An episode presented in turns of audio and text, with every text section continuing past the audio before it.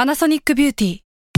มากกว่าเครื่องเป่าผมด้วยนาโนอีเทคโนโลยีล่าสุดที่จะเปลี่ยนทุกประสบการณ์ที่คุณเคยมีนาโนอีมอยส์เจอร์พลัสเพิ่มความชุ่มชื้นให้เส้นผมหลังใช้งานมากขึ้นถึง 18 เท่า พร้อมชะลอการเฟดของสีผมสำหรับคนชอบทำสีผม ดูแลความชุ่มชื้นทั้งเส้นผม หนังศีรษะและผิวคุณ Panasonic NA0J มีเทคโนโลยีนาโนอีที่ care only you s a l m o n PODCAST มันสดอร่อย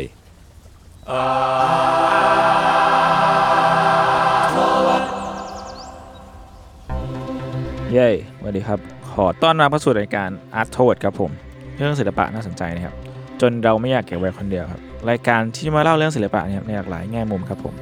ตามความเอาใจของผม 3 คนครับพวกผมครับจุนจาก s ซ l m o n Podcast ครับ ครับก้าวสามารถแลบครับ เมนโซมอนฮอกครับ วันนี้เราเปิดรายการอย่างนี้ได้เลยเหรอ เออ เฮ้ย กูใช้เฉพาะเวลาเทปธุรกิจ อ๋อโทษโทษโอเค Art t o w a r d EP นี้ก็พิเศษนิดหน่อย เพราะว่า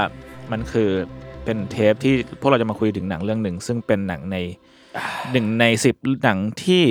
อ่าเทศกาล Japanese Film Festival 2023เนี่ยเลือกมาฉาย อือฮึ อ่าฮะ นะครับในในกรุงเทพแล้วก็ยังมีต่างอ่าที่เชียงใหม่ด้วยนะครับ ก็ที่เลือกเรื่องที่เราเลือกกันแล้วก็ไปได้ได้ไปดูกันเนี่ยก็คือเลิฟไลฟ์ซึ่งสิ่งเนี้ยเนี่ยคนเลือกเนี่ยก็คือพินเหมง อืม ครับผ อ่ามแต่เราจะบอกเราจะบอกไว้ก่อนว่าเทปนี้อาจจะไม่ได้ยาวมาก เพราะว่าเราจะเป็นเป็นการรีวิวหนังล้วน ใช่ใช่ใช่เรื่องเดียวเจาะเรื่องเดียวไป ๆ เลย เรื่องเดียวไปเลยนะครับ แล้วก็อ่ะตอนที่พี่แบบเห็นลิสต์เนี่ยทำไมพี่ถึงเลือกเรื่องนี้ขึ้นมา เออ ต้องบอกว่าทางทีมงานเขาส่งให้เราเลือกดูได้หนึ่งเรื่อง อ่า ประมาณนี้แล้วกัน ใน แล้วก็จะมี ใช่ใช่ ใน ครับ โพลที่เขามีไว้ ทางรายการอื่นในสถานีเรา ใน ก็จะได้ทำเหมือนกันา มี ครับ ซีเนฟายที่ได้ดู The Fish Tale อ่า แล้วก็มี Worldwide ที่ดู BL Metamorphosis อ่า อ่า แล้วก็เป็นเราดู Love Live นะครับ อ่า ซึ่งเรื่องนี้เลือกโดยบีมบอก อ่า นี่ผมเป็นคน ผม เลือก วาย นะ เอางี้เกริ่นก่อนว่า ผมเข้าใจว่ามันได้หลายเรื่องตอน อ่า แรกอะแต่ว่าแต่จริง ๆ มันก็ต้องหลายเอ่อเขาเรียกอะไรนะหลายรายการของเราก็จะแบ่งกันไปด้วยใช่ไหม ใช่ ก็เลยรู้สึกว่าเรื่องเนี้ยผมอยากดูส่วนตัว ครับ ผมก็เลือกมาเพราะส่วนตัว แต่ผมก็ไม่นึกว่าทุกคนน่ะต้องมาดูกับผมเพราะผมก็รู้สึกว่าเฮ้ยมันอาจจะไม่ได้ชอบกันทุกคนก็ได้ อ่า อะไรอย่างเงี้ยแต่เอาเป็นว่าคือจริง ๆ เหมือนที่ผ่านมาเนี่ยมันมีเอ่อเทศกาลหนังกรุงเทพปะหรือ อ่า อะไรไม่แน่ใจสักอย่าง World สักอย่างปะ World ว่า Film เอ ปะ อแบงคอกบัวพิมพ์แบบผมไม่ผมไม่ชัวร์อะไรรายละเอียดแต่หมายถึงว่าเลิฟไลฟ์มันได้ฉายอ๋องในาน ช่ นั้นไปแล้ว มัคือ World อ่าปลายปีที่แล้ว ใช่ใช่คือเลิฟไลฟ์มันได้ฉายไปแล้ว แล้วก็เหมือนมันค่อนข้างไฮป์ในหมู่คนที่ไปดู World Film อืม ซึ่งแบบมันก็จะมีเพื่อนผมหลายคนที่แบบบอกว่าเฮ้ยเชี่ยมันเยี่ยม ดี มาก มัน อืม ใจสลายอะไรเงี้ย แล้วก็ เพื่อนผมก็แนะนำแล้วผมก็แบบ เออ สนใจ ครับ เพราะมีอีกสาเหตุหนึ่งก็คือ อืม ผมสนใจพุ่มกับ อ่า พุ่มกับคือคุณโคจิฟุคดะ ซึ่งผมมาเคยดูงานเขาเมื่อ หูหลายปีที่แล้วมากๆ จริงๆ ไปดูกับแซมมอนเฮาด้วย ไปดูกับแกงพี่เบนซ์พี่ พี่วิชัยไม่น่าได้ไปเมืองตอนนั้น ไม่น่าว่างไป มีบีพี่เบนซ์มีไอเอ่อเพกอะไรเงี้ยแกงแกงแซมมอนเฮาครับ ที่ไปดูด้วยกันเอ่อไปดูหนังของคุณโคจิฟุคดะด้วยกัน ชื่อว่าฮาร์โมเนียม อืม มันน่าจะเป็นหนังปี 2016 ถ้าผมจำไม่ผิดนะ อืม ซึ่งผมประทับใจเรื่องนั้นมาก พอรู้ว่าเลิฟไลฟ์แบบอ่ะข้อแรกก็คือมันมันไฮในหมู่คนที่ไปดูกันเนาะข้อสองก็คือเอ่อพุ่มกับเนี่ยเป็นคนที่ทำฮาร์โมเนียมหนังที่ผมชอบ ครับ สองสาเหตุเนี้ยเป็นหลักๆที่ผมผมเลยอยากดูมั้ง ซึ่งตอนผมดูฮาร์โมเนียมเนี่ย ผมจำได้ว่าดูเสร็จในโรงแล้วเดินออกมาก็คือซึม ซึมแบบเขาเลือดเย็นอะ อ่า เป็นคนเลือดเย็นอะเอ่อเดี๋ยวเราคงลงดีเทลกันแหละ แต่ว่าเออเออนั่นแหละสองสาเหตุเนี้ยหลัก ๆ ก็คือ เป็นเป็นสาเหตุหลักๆที่ผมอยากดู อืม แล้วแล้วพวกคุณรู้สึกยังไงบ้างที่ผมเลือกเรื่องนี้ ผมอ่ะเชื่อใจพี่อยู่ แล้ว คือ กูอยากให้เขาเห็นสายตามึงตอนนี้มาก คือเรื่องที่พี่เมงเรียกมาเนี่ย ผมเชื่อได้จะได้อยู่แล้วว่ามันต้องบอบช้ำมันต้องเจ็บปวด เอ้ยมันอาจจะแบบแฮปปี้เอนดิ้งก็ได้ ไม่มีไม่มีไม่มี อ่ะ ไม่จริงไม่ มี อ่ะ คือผมอะปล่อยเลยผมรู้สึกว่าให้มีหวังเลือกแล้วพวกผมก็เดินตามอย่างเดียว แค่นี้ผมปล่อยจอย อ่ะอ่ะ แต่ผมรู้สึกว่ามันจะมันจะอย่างอย่างน้อยถ้าไม่ผมไม่ชอบหรือยังไงอะมันก็จะ อืม แต่ว่ามันเป็นหนังที่น่าจะมีอะไรบางอย่างแน่นอน อืม ไอ้อ่ะคุณต้นกล้า ผมตัดสินใจว่าเรื่องเนี้ย ผมไม่ไปอ่านเรื่องย่อ ครับ ครับ ผมรู้แค่ว่ามันมันเกี่ยวกับอะไรนิดเล็กน้อยแล้วก็ไม่ดูเทรลเลอร์ อ่า ดูแค่โปสเตอร์แล้วดูเลย อืม แล้วก็ได้รับไดนามิกสมอย่างที่คุณบีมบอกพูดว่ามันเลือดเย็น ค คือผม มันเย็นแหละมัน มัน เย็น มันเย็นอะมันเย็นอะผมรู้สึก ลิ ว่า เทอรี่เย็น ทำไมคนเราต้องมาเจอความเจ็บปวดขนาด นี้ อ่า ในตอนเที่ยงคืนที่ผมนั่งดู ด้วย อะไรอย่างเงี้ย มึงเลือกเวลาดูเองต้นกล้า อ่า นั่นแหละ แต่ว่าเก่งมากเลยประทับใจ อืม ความเก่งของเขาสกรีนเพลย์นี่คือผมรู้สุกว่ายอดเยี่ยม ครับ อืมอืมอืม ไดอะล็อกอะไรคือแบบสามารถอธิบายหลาย ๆ อย่าง โดยไม่ยืดเยื้อไม่เสียเวลา อ่า ฮุกทูเดอะพอยแล้วก็จับเรากดน้ำแล้วดึงขึ้นมาใหม่อย่างรวดเร็ว ครับ ประมาณนั้น อืม อืม อ่ะ เราประมาณนั้น ประมาณนั้นงั้นเราอ่ะเราเราเล่าเรื่องย่อก่อนก่อนไหม อ่ะได้ละเราเราเป็นเรื่องย่อแล้วก็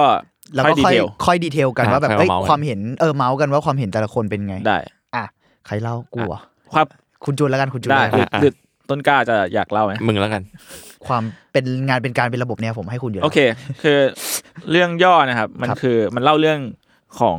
ไทโกะและจิโร่ อืม ซึ่งเป็นสามีภรรยากัน อืมฮึ ใช้ชีวิตอยู่ในห้องเหมือนเป็นคอนโดแฟลตของญี่ปุ่นอะไรเงี้ย แล้วก็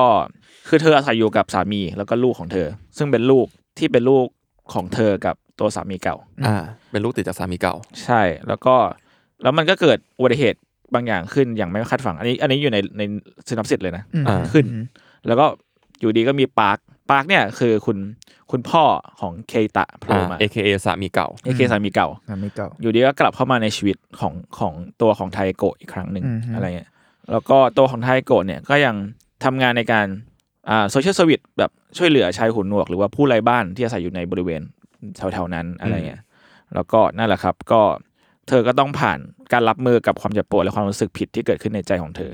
อ่ะอันนี้ อ่า คือเรื่องย่อแบบคร่าว อืม อ่า ก็ดูก็ดูซิมเพิลดี ๆอืม เราน่าจะสปอยประมาณนึง อ่า ก็มันจะมีจุดที่เราจะไปถึงตรงนึงแล้วเราจะไม่สปอยต่ออา เอาเป็นว่าทุกคนต่อให้ฟังสปอยในนี้นิดหน่อยเนี่ยผมยังรู้สึกว่าเรายังเก็บอรรถรสครบไปดูได้ ได้ครับ ม เออ จุดสำคัญเราจะปล่อยให้คุณไปเจอกันเอง ใช่ ก็อ่ะเอาไงดีคำความเห็นใครก่อน อ่าผมขอเป็นการทิกเกอร์วันนี้ครั้งสุดท้ายนะครับว่า ใน EP นี้จะมีสปอยบ้าง มีสบายบ้าง นิ ถ้า ทาน ถ้าเกิดใครตัดสินใจว่าอยากได้รับอรรถรสเต็มร้อยเปอร์เซ็นต์ อืม ก็อาจจะไปดูก่อนแล้วค่อยมามา ค่ฟัอยค่องยมา พ ฟั ว ง กเรา ได้ ค่อยมาฟัง ก็ได้ อ่ะ ก็ เป็น ได้ ไฟนอลวันนิ่งของพวกเรา เพราะว่า คบ EP นี้น่าจะออนวันวันพฤหัสที่ นะ เก้า อ่า คิดว่าน่าจะเก้า ซึ่งมันเข้าเข้าแล้วใช่ไหมหมายถึงว่าตอ ตาน มจริงๆจะเป็น ถ้ารอบเนี่ย จะเป็น ผม ฟีด ไม่แน่ เรื่อง ชัวร์ ยังไง ขอดูนะครับ ไม่แน่ อ่า ใจ ผม แต่จำได้ว่าหนังเรื่องแรกอะรอบแรกมันคือวันที่สิบ เอ่ออ อ แต่อันเนี้ยเริ่ม ตอนไลนี้ฟ์จะมีวันที่สิบเอ็ดกับสิบเก้า ใช่ครับเจ็ดสิบเก้า อืม อ่ะแจ้งรอบแล้วกันนะครับ ที่ ครับ เขา เฮาสาม เอา ย่าน สาม นะครั สา บ มย่านครับผมรอบแรกสิบเอ็ดวันที่สิบเอ็ดนะครับ เดือนกุมภาพันธ์เวลาสิบห้าจุดสองศูนย์ ครับ แล้วก็อีกรอบคือสิบวันที่สิบเก้าครับกุมภาพันธ์เวลาสิบสามจุดสองศูนย์ โอเค ก็ ซึ่ง อย่าลืมไปติดตามกัน ครับผม ซึ่งถ้าใครอยู่เชียงใหม่เนี่ยก็มีหนังให้ดูเหมือนกันนะครับ อยู่ที่สมาคมฝรั่งเศสนะแต่ว่าของเลิฟไลฟ์เนี่ยจะเป็นวันที่ยี่สิบห้า อือฮึ เลย เอ้ยมีสมาคมฝรั่งเศสสาขาเชียงใหม่ด้วยเหรอเพิ่งรู้ ใช่ใช่ โอ้ดีดีดีก็ไปชมกันได้นะครับ ครับอ่ะ อืม ครับ อ่ะใครอยากพูดก่อน อ่ะเอางี้ดีกว่าผมรู้สึกว่าช่วงเปิดมาเนี่ย มันอบอุ่นแบบอบอุ่นหัวใจ อืม เกินไป อืม แบบที่รู้สึกว่ากลิ่นไม่ค่อยดีเท่าไหร่ อ่า ผมรู้สึกว่าไอ้ช่วงเปิดที่อบอุ่นหัวใจกลิ่นไม่ค่อยดีเท่าไหร่อ่ะ อืม มันเกิดขึ้นแค่ไม่กี่นาทีเองนะ อ่า ครึ่งชั่วโมงได้มั้งไม่ ผม แน่ ว่า ใจ ผมว่า ไม่ถึง เกือบ เลย เกือบ ประมาณไม่ถึ ประงมาณ ใช่ไหม ประมาณยี่สิบนาที สิบห้านาที อ๋อ มันก็ รอรอ ก็เริ่ม รอ ก็เริ่มกระทืบ รอ แล้วนะ ประมาณนั้น เออ ก็คือเอาจริง ๆ คือภาพเปิดมาเนาะ อ่า ก็แบบเหมือนเป็นครอบครัวกำลังแบบ enjoy กับลูกเล็กอยู่ อืม อะไรอย่างเงี้ยเออ เล่น กำลัง โอ แบบ เทโล เออลูกเขาเล่นโอเทโลอะไรอย่างเงี้ย เป็นแชมป์อะไร เอ อ่ะ อก็อะไรนะกำลังแฮปปี้กำลังเตรียมจัดเซอร์ไพรส์ลูกอะไรอย่างเงี้ย อืม เพราะเป็นวันเกิดคือเซตติ้งสิ่งที่มันเกิดขึ้นเนี่ยมันคือวันเกิดลูก อ่า อ่า วันเกิดลูกน้องเคตะที่เกิดพร้อมกับพ่อสะพ้ายวันเกิดเดียวกัน พ่อตา พ่อตา ใช่ใช่ เอ๊ะเราไม่แน่ใจว่ามันมันคือวันเกิดพ่อตา จริง ๆ น่า แล้ จะ ว คุณ โคมันชื่ออะไรนะน้อง เคตะ เคตะ เคตะ เค ใช่ไหม ตะไปชนะมา แล้วก็วันนั้นน่ะเป็นวัน เหมือ เกิดนจะไม่ใช่วันเกิด อ่าอ่า เคตะแต่มันเป็นเอาเป็นว่าลูกชนะแบบการแข่งขันของ โอ โอ เท เท โล โร่ อืม แต่ว่าวันนั้นเนี่ยเขาอยากจัดเซอร์ไพรส์วันเกิดให้พ่อตาด้วย อ่า ก็คือพ่อของสามี อ่า เออคือตัวตัวคุณ พ่อ ไทโกะเนี่ยไทโกะและจิโร่อยากจัดเซอร์ไพรส์วันเกิด ให้พ่อของจิโร่ อืม อ่า ด้วย ก็คือก็คือพ่อของสามีใหม่ ใช่ อ่ะ ใช่ ใช่ใช่ อ่ะอะไร เอาเรียก อย่า ว่าง นั้น สามีแล้วกัน เพราะว่ามันยั สาง มีปัจจุบัน สามีปัจจุบันเอออา ประมาณนั้น ซึ่ง ประ ค มาณ วาม นั้น ซึ่งความเก่งสำหรับผมคือ ซีนมันระยะสั้นมาก แล้วก็มันอธิบายให้เรารู้เรื่องทั้งหมดเลยว่าคนนี้เป็น อ่าฮะอ่าฮะ เป็นเป็นลูกติดเฉยๆ คนนี้ เป็นพ่อของสามีใหม่ที่รู้สึกไม่โอเคกับลูกสะใภ้ อืม ม อะไรอย่างเงี้ย ม ได้หลอกมันสั้นมาก ๆ แล้วก็รู้สึกว่า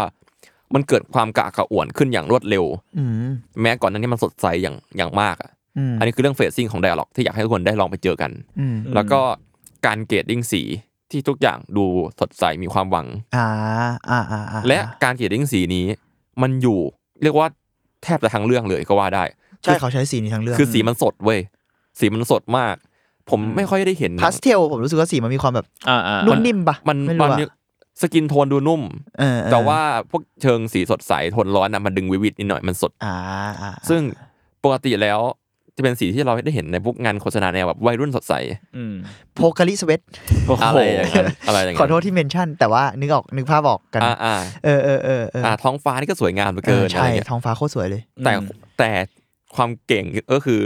เขาเอาคอนทราสต์เนี่ย คือแม้แม้ว่าสีมันมันจะสดใสแค่ไหนอะแต่เนื้อหามันอึดอัดอะ อืมอืม แล้ว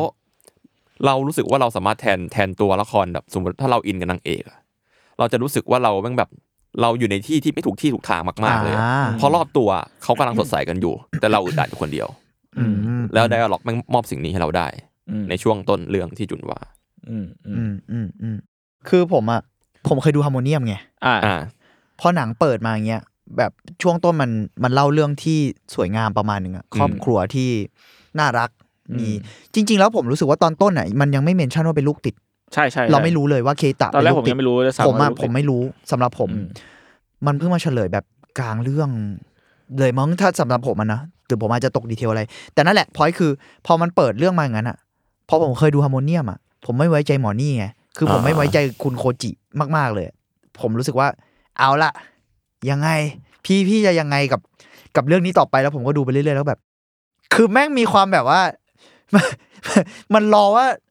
มันจะมาเมื่อไหร่อะแบบ อ่า เหมาดูหนังผีอ่ะ เออเหมือนเออเหมือนดูหนังผี มันจะเกิดขึ้นเมื่อไหร่นะ แต่ อ่า ว่าผมชอบที่กระทั่งเวลาเหตุการณ์บางอย่างเกิดขึ้นแล้วอะคุณโคจิเขาก็จะเล่าแบบ อย่างเงี้ย เล่าแบบเรียบแบบ อืม เรียบมากผมไปตามอ่านรีวิว แล้วก็รีเสิร์ชนิดนึงเนาะผมชอบอันหนึงของอินดี้วายรีวิวเนี่ย มันมีคุณเดวิดเออริชเขียนไว้ถ้าอ่านชื่อผิดขออภัย ผมชอบคำนิยามเขามากเขาใช้คำว่า an enormously poignant melodrama told at the volume of broken whisper อืม คือมันประมาณว่ามันแปลเป็นไทยประมาณว่าแบบความโศกเศร้าความสาหัสแบบด้วยเรื่องแบบเมโลดราม่าเรื่องเรื่องดราม่าเนี่ยเนอะแต่ถูกเล่าด้วยเสียงเบาในระดับกระซิบ อืม ผมชอบคำเขามากว่าแบบ broken whisper มันมันคือประมาณว่าผมรู้สึกมันอธิบายตัวหนังได้ดีว่า น้ำเสียงของหนังอะ อืม คือมันเล่าเป็นเมโลดราม่าได้เลยนะพล็อตแบบเนี้ย เออถ้าพูดตรง ฟูมไฟล์ ๆมันคือดราม่ามาก อ่า แบบนู่นนี่อะไรเงี้ย หรือว่าดูเดือด แต่ปรากฏว่าน้ำเสียงของหนังกลับเลือกที่จะเล่าแบบกระซิบ อืม กับเราอะและนอกจากการกระซิบเนี่ยผมรู้สึกมันไม่ใช่แค่วิธีการของหนังอย่างเดียว มันซิงก์กับตัวเรื่องได้ดีมากในแง่ที่โอเค ถึงเราบอกว่าเรื่องนี้อาจจะเล่าแบบฟูมไฟล์ได้ แต่ถ้าเรื่องนี้เล่าแบบฟูมไฟล์อะตัวละครต่างๆ กระทั่งพล็อตหลายส่วนอะก็จะไม่ใช่แบบนี้ ใช่ อืม เพราะว่าคน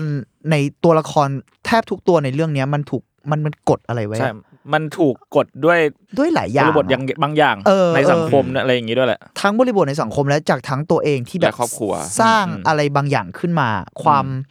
เอ่อมันคือ suppress อะมันใช้คำว่าอะไรวะมันมันคือ Suppress เอ่อการถูกถูกกดไว้อะ อ่า อืม ซึ่งไอสิ่งเหล่านี้ผมรู้สึกว่า อันนี้แบบอาจจะดูเรียกว่าไม่ไม่ได้พูดกันแบบสเตอริโอไทป์นะ แต่หมายถึงว่าในบริบทสังคมญี่ปุ่นอะงานหลาย ๆ ชิ้นเองอะก็มักจะพูดเรื่องแบบนี้อะ อืมอืม พูดถึงว่า เอ้ย สังคมมันกดคนที่กดความคิดคนไว้ยังไง หมายถึงว่าทุกคนต้องมีความเหมือนกัน หรือทุกคนต้องเก็บ อืม ความรู้สึกบางอย่างเอาไว้ การเก็บอ่ะ การเหมือนที่เราชอบได้ยิน อันนี้อาจจะเซโรไทป์นิดนึงแต่ความว่าเก็บกดอะมันได้ยินบ่อยมาก อืม ในงานของอางานที่มาจากฝั่งญี่ปุ่นอะไรเงี้ยเนาะ อันอันนี้ไม่ได้แบบว่านะแต่หมายถึงว่า เออ มันมีการพูดถึง อ่าเป็นวิธีการเล่าแล้วกัน ใช่ เป็นวิธีการเล่าและเขาไม่ได้เล่าด้วยความเก็บกดของตัวเอง แต่เขากำลังวิพากษ์สิ่งที่เรียกว่าความเก็บกดที่เป็นมวลรวมของสังคมเหมือนกันอะ อ่า อืม ในงานหลายชิ้นผมรู้สึกว่าพบเยอะมากกระทั่งได้ไมคาที่เราชอบกันอะปีนู้นอะได้ไมคาก็มีเรื่องการถูกกดไว้ อืมอืม ความรู้สึกที่กดความความไม่พูดความอะไรเงี้ย อืม แล้วเรื่องเนี้ยแมันเต็มไปด้วยการไม่ไม่แสดงอารมณ์บางอย่าง หรือไม่ไม่ยอมรับว่าจะอยู่ในอารมณ์อะไรอยู่อะไรเงี้ยเออ ซึ่งผมรู้สึกว่าสิ่งเหล่านั้นอะมันเริ่มมาตั้งแต่ตอนต้นที่เราคุยกันเลย อืม คือไอ้ความสวยงามเหล่านั้นอย่างที่ทีเคพูดอะเรารู้สึกว่ามันมันมีอะไร มันเป็นความสวยงามที่ไม่ใช่สวยงาม แบบที่อยู่ในระดับที่เราแบบว่า เอ้ยลันลาจังเลยมันดูแบบสดใสทุกอย่าง แต่มัน อ่ามี มีความแบบตะกิดข่วงใจบางอย่างเล็กๆ ใช่ใช่เออือม เออคำนี้ดีผมรู้สึกว่าเรารู้สึกไม่สบายใจตะกิดตะหวงใจบางอย่าง ในเรื่องตลอดเวลาตั้งแต่ตอนเริ่ม อืม ที่เริ่มมาดีอ่ะแล้วจนกระทั่งแบบพอเกิดจุดเปลี่ยนอันนี้เล่าได้แหละหมายถึงว่าจุดที่ลูกเขาเสียเนอะ อ่า เพราะว่ามันอยู่ในซีนอ s ิส synopsis อยู่แล้ว อืม เออ ตอนลูกเสียปุ๊บหลังจากนั้นอ่ะอ๋อโอเคไอ้มูที่เรารู้สึกตอนนั้นอ่ะแม่งถูกแบบคลี่ออกมาหมดเลยอ่ะ ใช่ แบบแผ่ออกมาแบบให้เราเห็นนะแล้วแบบอ๋อโอ้ยเพื่อนพอแล้ว แล้วฉากนั้นมันสำหรับผมแม่งแบบโหดเหี้ยมสุด เอามาฮิต ๆ คือเขาใช้ลองเทคได้อย่าง เอามาฮิต เล่าเรื่องอะ เอามาเล่าเรื่องและเอามา เล่าเรื่องมาก อะไรเงี้ย คือมันเล่าเรื่องผ่านแค่การตั้งกล้องอะนึกออกไหมคืออ อ่า คือลองเทคปกติที่เราเจอกันในหนังทั่ว ๆ อะไรเงี้ย มันจะเราจะเห็นตัวละครแม่งทำอะไรเยอะมากเลยในในลองเทคที่เกิดขึ้นสามนาทีอะไรเงี้ย อืม แต่อันนี้มันแบบไม่มีอะไรเลยสามนาทีนั้น แต่ว่าสองสามนาทีนั้นแต่แม่งแบบเล่าเรื่องสัส อืม ๆในความรู้สึกผมเลย อืมฮึ เออ สำหรับกูซีนนั้นอะเสียงเล่าเรื่องมากเลยนะ อืม คือ อืม คือซีนนั้นมันมันมันไม่มีอะไรเลยเว้ยแต่ว่าแอมเบียนที่เกิดขึ้นมันเล่าเรื่องสุดๆไปเลย อืมอืม มันคือเสียงจากสิ่งที่อยู่ รอบๆ ห้องข้างๆจากอะไรอย่างเงี้ย อ๋อเออใช่ พอพูดแล้วมันมีเสียงจากห้องข้าง ๆ ที่กำลังมีความสุขบางอย่างอยู่อะ ใช่เรา อืม ผมผมผมใส่เฮดเฮดโฟนฟังเว้ยซี โอ้ น โห นั้น มันจะอย่างงี้ปะ เรารู้สึกว่ามันอยู่ไม่ไกลเลยอะ เออเออผมเออผมว่ามันคือความอย่างนั้นด้วยมั้ง เออ ความแบบความที่เหตุร้ายมันอยู่ใกล้กับสิ่งที่ อ๋อ เกิดขึ้นอย่างอย่างแบบหารือหันน่ะอย่างอย่างเป็นไปด้วยความสุขอ่ะ เออเออแล้วมันใกล้ตัวมาก อืม ใกล้ตัวมากมีความอิกนอมากๆ อะไรอย่างเงี้ย อืมเออ ผมว่าเหตุการณ์เหล่านี้มัน โอเคแล้วอันนี้เราแบบเฉียดไปเฉียดมานิดนึงเพราะเราไม่อยากสปอยว่า เฉียด ว่ามันคืออะไรเนาะ อืม อันนี้อันนี้ก็อยากให้ไปดูกัน เพราะตอนมันมาแล้วมันอิมแพกอะ ใช่ พอ ใช่ แบบ impact มาแบบไม่รู้จริง ๆ เออผมอะจริง ๆ ผมต่อให้มันไฮป์แล้วผมรู้ว่าเป็นคุณโคจิอะผมแทบไม่รู้พล็อตเลยรู้ปะผมไม่รู้ซ้ำด้วยซ้ำว่ามีเรื่องแบบ พ่อสามีเรื่องลูก ผมแทบไม่รู้อะไรเลยเว้ย อืม ผมรู้แค่ที่บอกไปตอนต้นอะแล้วพอไปดูโดยที่แบบอย่างนั้นอะมันแบบ เชียเชียเออ อ่าโอเค งั้นต่อผมรู้สึกว่า พอเรื่องดำเนินต่อเนี่ย มันมันคือมันเหมือนเรื่องแบบ มันคือการก้าวข้ามผ่านเหตุการณ์ใหญ่ในชีวิตด้วยแหละมั้ง อืม อืม เหตุการณ์แบบความสูญเสียของครอบครัวอะไรเงี้ย อืม แต่ผมรู้สึกว่านอกจากนอกจากบริบทนั้นนะนอกจากบริบทเกี่ยวกับการก้าวข้ามผ่านความสูญเสีย มันดูเกี่ยวข้องกับความสูญเสียนั้นกลางแผลอะไรให้เราเห็นบ้างปะ อืมอืม ผมรู้สึกว่านี้น่าสนใจ เพราะว่าหลังจากเหตุการณ์ที่ลูกเขาจากไปเงี้ยมันทำให้เราเห็นภาพทั้งหมดจริง ๆอะภาพจริง ๆ ทั้งหมดว่าจริง ๆ แล้วครอบครัวนี้เกิดอะไรขึ้น บ้าง บ้าง เพราะเหมือนจริง ๆ ผมรู้สึกว่ารูปมันคือ ตัวที่ยึดโยงบางอย่างไว้ ก็จริงก็จริง ในในมันคือแบบในแง่ของทุกคนในครอบครัวของของนางเอก ยังไงก็ เลย รักหมอเนี่ยรักโคโคอะไรนะ โคเอะโคเอะ เค ตะ เคอิตะ เค เคอิตะ นี่ออกปะ เออ คือในพาร์ทหนึ่ง เออก็จริง มันคือ ก็จริง การที่แม่สามีอยากให้ตัวของนางเอกเนี่ยมีลูก กับ อืม ลูกตัวเอง อือหือ อืม ได้แล้วอะไรเงี้ย อ่า ซึ่ง เออ ก็คือก็ก็รักเคตะนะ ก็ก็ซื้อของอะไรให้อยู่ อืม แต่แค่ว่าก็อยากให้มีสักคนหนึ่ง อยากมีลูกของตัวเอง เอออ ม หรือรู้สึกว่าการที่พ่อจิโร่เนี่ยยังไม่ยอมรับของตัวนางเอก มันอาจจะเกี่ยวข้องกับเคตะในแง่หนึงด้วย อืม ใช่ อะไรเงี้ยเพราะมันคือลูกที่ติดมาจากสามีเก่า ใช่ใช่ เออ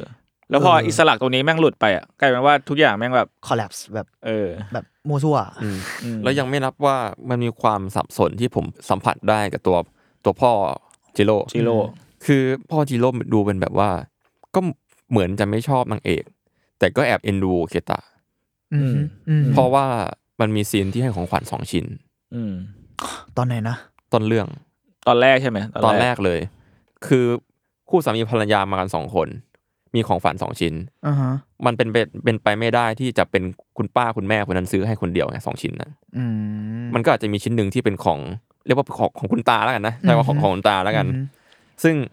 นั่นก็แปลว่าเขาก็แอบจะมีความแอบเอ็นดู ผมว่ามันก็นั่นแหละมันก็ย้อนแย้งตัวเอง แล้วก็ ใช่ หมายถึงว่าคือเนี่ยคือตอนแรกเขาเขาก็จะแพลนว่าจะไป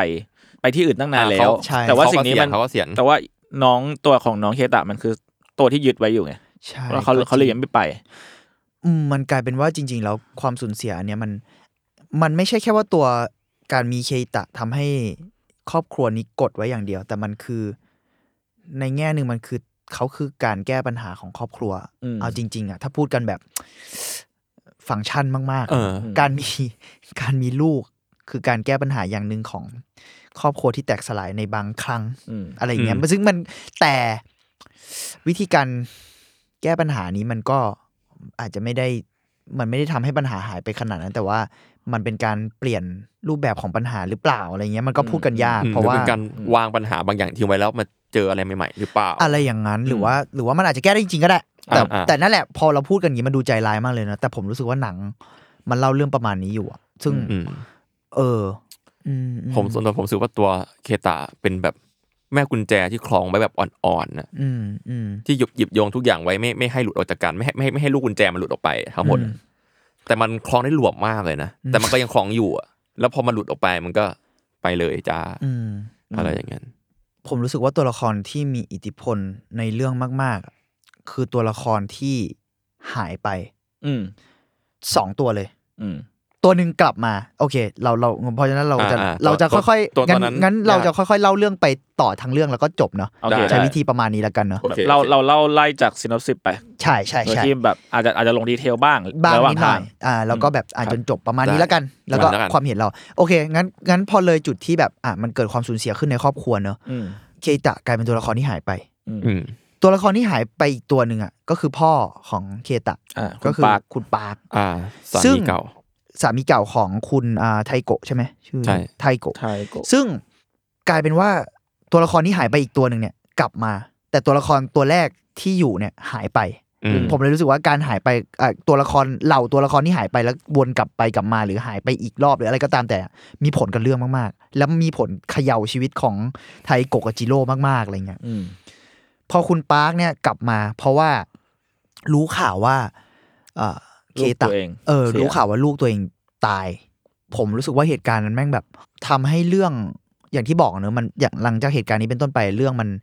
ถูกคลี่ออกมาหมดเลยอะแบบปัญหาที่อยู่ข้างในความรู้สึก อืม จริง ๆ หรือความรู้สึกที่ แต่ละคนก็อาจจะไม่ได้รู้ตัวด้วยซ้ำว่าตัวเองเก็บไว้อะ ใช่ มันระเบิดออกมาหมดเลย เออพวกคุณว่าไงบ้างกับการมาของปาร์คหรืออะไรเงี้ย อืม เออการมาของปาร์คแล้วการที่วางตัวละครปาร์คเป็นคนที่ต่างถิ่น เป็นคน ต่าง เกาหลี ถิ่นและและเป็นคนเกาหลี เป็นคนเกาหลีอันนี้พูดได้เลย และ disable คือเป็นคนหูหนวก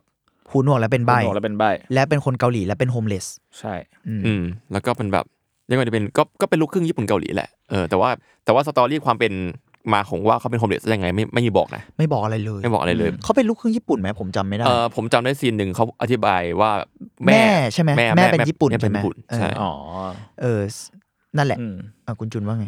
ผมอะรู้สึกว่าตัวละครปาร์คแม่งมาเพื่อทำให้ความรู้สึกของนางเอกมันมันออกมาเอออ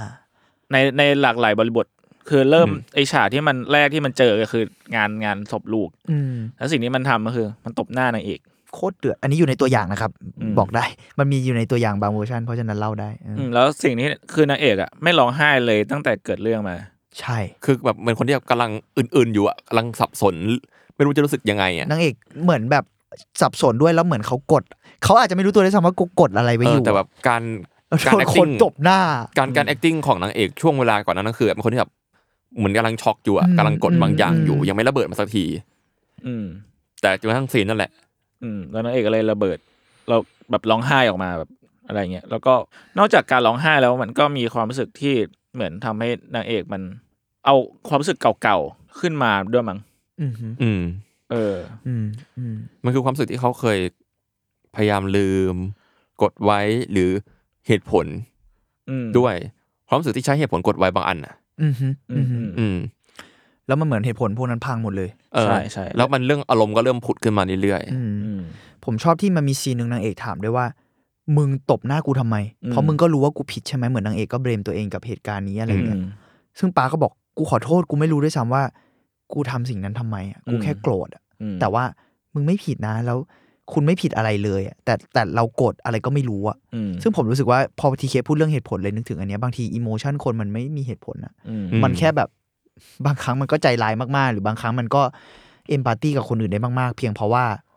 มันเป็นอารมณ์อะ อืม มันมันไม่มีอะไรรองรับเลยอะแล้ว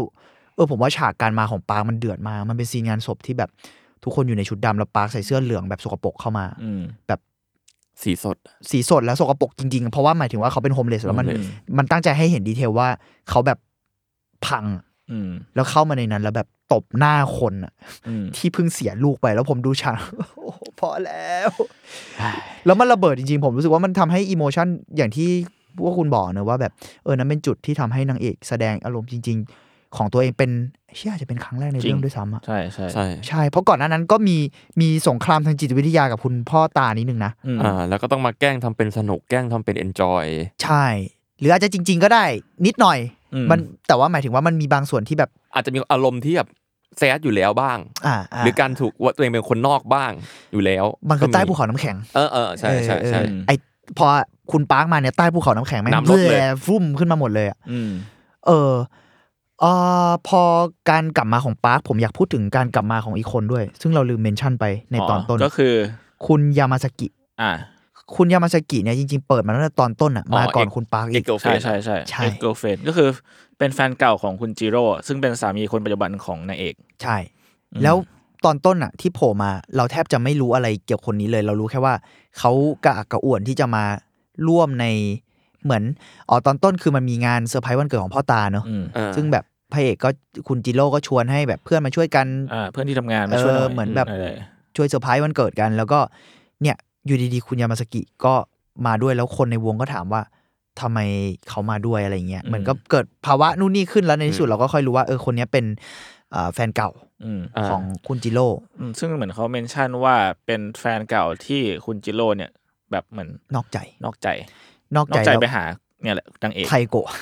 อ่าโดยโดยที่ไทโกะก็ ไม่รู้เรื่อง ไม่รู้ เลย เรื่องเลย อืม อืม ซึ่งผมเลยรู้สึกว่าการกลับมาของคุณปาร์คเนี่ยทำให้ไทโกะแสดงอารมณ์ตัวเองใช่ไหมเอ่อออกมาจริง ๆ คุณว่าการกลับมาของยามาสกิทำให้มีผลยังไงกับคุณจิโร่บ้าง อันนี้อยากถามพวกคุณ ผมรู้สึกว่าการการตอกย้ำแล้วกัน อืม ทางอารมณ์ อืม อ่า คือ เอาจริง ๆ ผมก็มองว่าคุณจิโร่ก็ก็รักไทโกะแหละ อืม มันมันมันชัดอยู่แล้วในการที่แบบจนอยากแต่งงานด้วยกันสู้กับปัญหาครอบครัวอย่างเงี้ยอ่าเรื่องลืมแฟนเก่าได้ไม่ได้นี่คืออีกเรื่องนะ อืมฮึ หรือความสัมพันธ์อะไรก็ตามแต่แต่ว่า มันจะมีไดอะล็อกหนึ่งที่ไม่ไม่อยากเฉลยอะ อืม เออที่ที่คุณยามาสกิพูด อ่าอืมอืมอืมอืม เออ มันเป็นสิ่งที่อธิบายนิสัยของตัวละครนี้ที่ซ่อนๆไว้ในการแสดงที่ผ่านมา ให้เรารู้ทั้งหมดเลย อ่าฮะอ่าฮ และทำให้ตัวละครเนี้ยเข้าใจตัวเองขึ้นและพยายามจะเผชิญกับมันในช่วงวาระท้ายๆของเรื่องด้วย อืม อืม แล้วตัวละครเนี้ยด้านเป็นตัวละครแฟนเก่าที่มันตอกย้ำถึงเรื่องเรื่องเรื่องไม่ดีของเราในอดีต อื อื ม ม ซึ่ง อื ผมรู้สึกว่ามันมันรีเฟกถึงชีวิตคู่จริง ๆ คือบางคนอาจจะชอบพูดว่าและหลายๆครั้งแฟนแฟนเก่าอาจจะเป็นครูที่ดีของเรา อืม มันมีเซนเนี่ยโผล่มาจากซีนนั้น อืมอืมอืม อะไรอย่างนั้น อ่าเออ ประมาณอาจจะคิดอย่างเงี้ยแต่รู้สึกว่าเหมือนจิโร่แม่งจะรู้สึกตัวเองมามากขึ้นหลังจากที่แฟนเก่ากลับมาในเรื่องที่เขารู้สึกว่าเขาเป็นคนที่วิ่งตามนางเอกอยู่ตลอดเวลาทั้งที่แบบว่ามาแบบกลับมาเป็นแฟนกันแล้วอะไรเงี้ยแต่ว่าพอมันมีเรื่องแบบอ่ะเรื่องลูกของแฟนเก่าที่ยังติดมาอยู่ มันยังมีอดีตของนางเอกอยู่กับนางเอกอะ อ่า เขาต้องยังอยู่เขายังต้องอยู่กับอดีตของนางเอก แล้วพอคุณยามาสกิมาก็อย่างที่ต้นกล้าบอกรู้สึกเหมือนกันว่ามันอาจจะทำให้ความรู้สึกอย่างนี้สิ่งสิ่งนี้ของเขาอะกลับขึ้นมาอีกครั้งหนึ่งด้วย เพราะว่ามันมีตัวละครปาร์คโผล่มาพร้อมคู่เคียงกับคุณยามาสกิ อ่าใช่ใช่ใช่ เออแล้วอีโตวพระเอกแม่งก็มีความรู้สึกว่านางเอกแม่งดูแบบ ก็ยังอยู่กับอดีตตัวเองประมาณนึง เออ แล้วกลายเป็นว่าไอ้เชี่ยกูก็ยังวิ่งตามสิ่งนี้อยู่ตลอดเลยนี่หว่า อ่าเหมือนเหมือนผมรู้สึกว่าตัวละครคุณจิโร่มีความแบบ รู้สึกว่าตัวเองไม่สามารถสู้อดีตของนางเอกได้อะ อ่าอ่า ใช่ สู้ช ใช่ นักที่ติดอยู่ตรงตัวเขาได้ แล้วจนกระทั่งเล่าไปถึงท้ายๆเรื่องมันก็มีการตัดสินใจบางอย่างที่ เจ็บปวด เจ็บปวดมาก แต่ว่าผมชอบมากในในไอไอคำรีวิวที่ผมไปอ่านมันมันก็มีส่วนหนึ่งที่บอกว่า อืม จริงๆแล้วตัวนางเอกเนี่ยเหมือนแบบ พอมันเกิดเหตุการณ์ที่ใหญ่ขึ้นอะเนาะแล้วการตัดสินใจหลายอย่างของนางเอกอะเราไม่แน่ใจว่าสรุปว่าเขาอยากเดินต่อข้างหน้า หรือเขาอยากกลับไป อ่าอ่า เพื่อได้รับการปลอบประโลมจากจากคนในอดีตของเขาอะ อืม ซึ่งแล้วในที่สุดผมชอบมากที่ตัวตัวคนเขียนพูดด้วยว่าทำไมเขาต้องเลือก ใช่ คนใดคนหนึ่ง ผมแบบอ๋อเออวะทำทำไมเขาต้องเลือกคนใดคนหนึ่งในสองคนนี้ทำไมตัวของไทโกะต้องเลือกอดีตหรืออนาคตไปเลย อืม เรา แล้ว เราอยู่ร่วมกันได้ไหม ใช่ แล้วในที่สุดโอเคอ่ะในเชิงพาร์ทเนอร์มันก็คงยากแหละเฮีย อ่า แต่ว่า อืมอืม เพราะเราอยู่ในสังคมโมนากามีแต่อะไรก็ตามแต่ แต่พอยคือผมรู้สึกว่าพอยเนี้ยมันมีจุดหนึ่งที่คุณปาร์คพูดแล้วผมชอบมากเหมือนกัน พูดด้วยภาษามืออะไรเงี้ยด้วยนะอ๋ออ่ะผมพูดผมพูดคร่าวๆแล้วกันอ่าเรื่องนี้มันมีความเกี่ยวข้องกับการว่า พอมันเกิดเหตุการณ์บางอย่างขึ้นเราไม่ได้จำเป็นต้องลืมอะ อืมคือหลายหลายหลายคนมันในเรื่องนะก็จะบอกให้นางเอกรีบ move on กับ เรียกว่า สิ่งที่เกิดขึ้น เป็นเรื่องปกติของชีวิตเราดีกว่า อืม ไม่ว่าในเรื่องหรือว่าในหรือว่าในความเป็นจริงอ่ะเวลาเราเกิดปัญหาอะไรกับชีวิตบางอย่างอ่ะแล้วหลายคนจะบอกกับเราเสมอว่าเดี๋ยวมันก็ผ่านไป เออ เดี๋ยวมันก็ผ่านไปลืมลืมมันไปเหอะ เริ่มต้นใหม่ดีกว่า อืม ผมว่าหนังตั้งคำถามที่น่าสนใจมากว่าการลืมหรือการแบบพักมันไว้ข้างหลังหรือว่า อ่า ซ่อนหรือกด ทำ มัน เป็ ไว้ น อะ ลืมมันอะไร หรือเออหรือทับมันไว้แบบที่ทั้งเรื่องเกิดขึ้นอ่ะ มันแก้ปัญหาได้จริงเหรอ แต่แต่ก็ไม่ได้หมายความว่าไอการที่เราแบกปัญหาแล้วมองมันแล้วอยู่กับมันอย่างเดียวอ่ะมันเป็นวิธีแก้ปัญหานะ อืม อืม ไอไอสิ่งเหล่านั้นเองมันก็ ผมรู้สึกว่ายิ่งในชีวิตครอบครัวหรือชีวิตคู่อ่ะไอสิ่งสิ่งเหล่านี้มันอาจจะเกี่ยวข้องกับการที่ว่ามัน why have to choose between two อะแบบทำไมเราต้องเลือกอย่างใดอย่างหนึ่งอะในที่สุดแล้วการที่เราจะเดินไปข้างหน้า เราอาจจะทำได้โดยที่เราไม่ใช่ เพราะว่าเราลืมสิ่งที่เคยผ่านมา มันเป็นเพราะเราจำได้หรือเปล่า เราถึงจะเดินไปข้างหน้าได้จริง ๆ อะไรเงี้ยผมรู้สึกว่าเออพอผมแบบกลับมาตกตะกอนตอนนี้แล้วดูเสร็จแล้วกลับมาตกตะกอนกลับมา คิดหรือคุยกับพวกคุณนะผมรู้สึกว่าเฮ้ยหนังมันพูดเรื่องนี้เยอะเหมือนกันนะการแบบการเดินต่อไปข้างหน้าจริง ๆ แล้วมัน มันไม่ใช่การลืมข้างหลัง อืม อะไรเงี้ยมั้ง เพราะเหมือนที่คุณจุนเคยพูดกับผมว่า เอ้ยเชี่ยตอนท้ายเรื่องคุณรู้สึกถึงไว้บางอย่างที่มันโฮฟูอะไรเงี้ยเนาะ อืม เออเออผมรู้สึกว่าอาจจะเป็นเรื่องนี้หรือเปล่าสำหรับผม อ่าอ่า อืมอืม แต่ผมพอพูดสิ่งนี้ขึ้นมาแล้ว รู้สึกว่าจริงๆนางเอกมันดูจะอยากจะทำอย่างนั้น ในระหว่างเรื่องเหมือนกันนะมันคือการที่แบบมันหาที่นอนให้กับสามีเก่า อืม ไปด้วยหมายถึงว่ามันไม่ได้ทอดทิ้งอดีตขนาดนั้นนะหมายถึงว่า ใช่ใช่ คือแบบมึงไม่ได้แบบไอ้เหี้ยมึงเป็นแค่บางสายมีเก่าแล้วมึงก็กลับมาหากูแล้วกูจะไม่ยุ่งกับมึงแล้วนะอะไรเงี้ยมันคือการอย่างที่พี่เมงมันคือการ live with it อะอยู่กับสิ่งที่เกิดขึ้นอะ แล้วมันน่าสนใจที่ มันน่าสนใจในบริบททางสังคมอีกอันหนึ่งด้วย เพราะว่านางเอกเป็นคล้ายๆฟิลนักสังคมสงเคราะห์อะ อ่ะประมาณนั้น ใช้คำว่าอะไร ประณนั้น เรียกว่าเป็นแบบทำงานมันแต่มันไม่น่าใช่วอลเนเทียนะมันหมายถึงว่ามันน่าจะได้เงินอะ อ่า เออเป็นหน่วยงานเลยแห เป็ ละ นหน่วยงานบางอย่างที่แบบดูแลคนไร้บ้านดูแล อ่าดูแลสวัสดิการ ดูแล อะ ส ไ วัสดิการคนไร้บ้านเลยมึง อืม ใช่ โดย ใช่ เฉพาะเลยมึงโฮมเลสอะไรเงี้ยหางานให้ อ่าอ่าใช่ใช่มัน เออ มันเป็นระบบของสังคมที่รัฐบาลนั้นมีในเซตติ้งเรื่องนั้นที่งไม่รู้ความจริงมีไหม เหมือนจะมี ก็น่าจะ ซึ่ง มี เป็นประเทศที่เจริญแล้ว แต่อันนั้นเออเป็นอีกเรื่องหนึงเอ่อ ซึ่งไอไอหน่วยงานเนี้ยการที่นางเอกอยู่ในโพสิชันของหน่วยงานเนี้ย อืม แล้วการที่ปาร์คเป็นคนต่างด้าว หัวหนวกอะไรบ้าน หูหนวกไร้บ้าน ไม่มีงาน ไม่มีงานแล้วกลับมามันมีทั้งแบบเลเยอร์ของแฟนเก่าอะ และเลเยอร์ของการ และเลเยอร์ของ ที่ป็น สังคมอ่ะ เลเยอร์สังคมเลเยอร์งานเลเยอร์ค ใช่ วามโกรธ แล้วผมแบบเชี่ยโหมันเล่าเดฟได้เยอะมากผมเลย ผมเลยรู้สึกว่าการกลับมาของอดีต อันเนี้ยมันไม่ใช่แค่ในเชิงของคนรักอย่างเดียวอะ อ่า เออมันมีเรื่องเผลอๆเชิงอำนาจด้วยซ้ำ เออหรือความรับผิดชอบบางอย่าง ความรับผิดชอบหรือความในแง่หนึ่งปาร์คมันก็เป็นตัวละครที่ไม่ได้ดีขนาดนั้นอะหมายถึงนิสัยอะ ใช่ มันก็เอาผลประโยชน์บางอย่างจากนางเอกแต่มันก็เห็นใจนางเอกจริงๆ แต่มันเป็นคนแบบนั้นอะ เออเออเป็นคนที่แบบแสดงดีมากรู้เลยว่ามึงเป็นคนอย่างนั้นอ่ะ เออแล้วนางเอกก็เป็นคนแบบนั้นเหมือนกันอะ ใช่ อืม ก็กูก็กูทำใจไม่ได้กูต้องช่วยมึงอะ อืม เออ กูทิ้งมึงไม่ได้ แต่ผมว่ามันมีดีเทลหนึ่งน่าสนใจว่า เรื่องมันเล่าว่านางเอกอะอ่าเรียกว่าปาร์คทิ้งไปแล้วกันเนาะ วันดีคืนดี นู่น ปาร์ค นี่ มีลูกกับปาร์คปาร์คหายไปเป็นเวลาหลายปี เรารู้แค่นั้น อืม แต่ทั้งเรื่องเราก็ไม่รู้ว่ามันจริงขนาดไหน อ่าและหายไปยังไงเพราะ ใช่ อะไร ใช่แล้วถึงจุดหนึ่งการกระทั่งการกลับมาของเขา อันนี้จะพยายามไม่สปอยแต่มันมีจุดหนึ่งที่บอกว่า เอ๊ะ แล้วนางเอกไม่เคยทอดทิ้งปาร์คจริงเหรอ อืม อ่า จำได้ไหม แต่ มันมันมีซีนหนึ่งที่พออธิบายสิ่งนี้ ใช่ ซึ่งผมไม่แน่ใจว่าเราจะเล่าไหม เรียกว่าไปเจอกันเอง เออไปเจอกันเองแล้วกันเออแต่ผมเลยรู้สึกว่าเออสิ่งเหล่านี้มันมีความกลับไปกลับมาของคนด้วยอะ อื อื ม มอืมอืม ความลังเลอะคือแน่นอนว่าที่เราบอกเนอะเราจะมูฟออนไปข้างหน้าเราอาจจะต้องแบกรับอดีตไปด้วย หมายถึงว่า อาจจะไม่ใช่คำว่าแบกรับแต่อยู่กับมันไปด้วยให้ได้ เพื่อไปต่อข้างหน้า อืม แต่บางทีอ่ะไอสิ่งเหล่านี้มันไม่ใช่แค่การแบบ มันไม่ได้สวยขนาดนั้นนะบางทีมันก็คือการกลับไปกลับมาด้วยแหละ ใช่ใช่เพราะว่าอย่างที่พี่เมงพูดว่ามันมันมีซีนเดียวผมคิดเพิ่งคิดใหม่แต่ผมคิดว่ามันมีสองซีน มันมีซีนหนึ่งที่รู้สึกว่าฉันไม่กับเลยซีนหนึ่งคือฉันใช่ แต่ไม่ไม่บอกไม่มันไม่มันไม่สามารถได้ว่าอันไหนเป็นเวลาไหน เพราะว่ามันบางทีการตัดสินใจเรามันก็ เราเปลี่ยนไปได้ เปลี่ยนไปเปลี่ยนมา แล้วผมชอบที่เรื่องนี้มันก็เล่าการตัดสินใจที่ลังเลอ่ะ อืม อืม ซึ่ง มันคือมนุษย์เว้ย เออ เออ เออเออ จริง โอเค แม้ ก็นั่นแหละ เออเสริมนิดหนึ่งคือ อ่า อ ได้เลยครับ ไอไอ้ไอไอเรื่องเฟสของสังคมเรื่องอะไรที่ต้องดูแล อืม ความรับผิดชอบอะไรเงี้ยมันไม่ได้มีแค่ตัวนางเอกเว้ยมันดันมีตัวของสามีคุณปัจจุบันด้วย อ่าใช่ทำงานอยู่หน่วยงานเดียวกับนางเอก ทำงานอยู่งานหน่วยงานเดียวกันและ อืม มันเป็นการฟอร์สให้เรารู้สึก เราต้องรับผิดชอบอะไรบางอย่างร่วมกัน ใช่ใช่ อ่าอ่า เขาก็ไม่ จริง สามารถทอดทิ้งปาร์คได้ในแง่ของหน้าที่อ่ะ อืม อืม เพราะว่าอาเชียเราก็ต้องให้สวัสดิการที่ช่วยคนสิ ใช่ แล้วไม่สามารถทิ้งปลักในแง่เป็นแฟนนางเอกด้วย ด้วยซ้ำซึ่ง อืม เดือดมากแล้วตัวตัวจิโร่เองก็ต้องแบกรับเรื่องนี้หนักเหมือนกันผมว่าพระเอกก็ อืม มัน แล้ว ต้อง แล้ว สู้อะ ยิ่งการเป็นมันมันเหมือนแบบเหมือนแม่ง มันเป็นเป็นฟิกเคสอะคือยังไงนางเอกก็ต้องดูปาร์คเพราะว่านางเอกเป็นคนเดียวที่รู้ภาษามือ แล้วภาษามือของคนเกาหลีอ่ะ อ่า ผมไม่รู้บริบทต่างกันขนาดไหน แต่หมายถึงว่า คนนั้นเขาบอกว่ามันมันในในเรื่องมันมีการพูดว่าเรื่องนี้มันยากขึ้นอีกสเต็ปที่เขาเป็นคนเกาหลีด้วยอะ อ่า ผมเลยรู้สึกมันอาจจะมีการใช้อะไรที่ต่างหรือเปล่าผมไม่รู้นะ หมายถึงว่าภาษามือมันอาจจะไม่ใช่ภาษาที่เอ็กโคเลตเท่ากันถูกป่ะ ใช่ อืม ผมไม่แน่ใจ เพราะว่าตัวเรื่องอ่ะ มันมีคนในหน่วยงานคนหนึ่งเป็นคนพูด อ่า เอง แต่ผมก็เข้าใจว่ามันต้องเป็นภาษากลางสิ แต่ก็ เออ ไม่แน่ใจอะเนอะ เออเออ แต่ว่ามันมีคนในหน่วยงานบอกว่ามันเซนมันมันทริกกี้ขึ้น เพราะว่า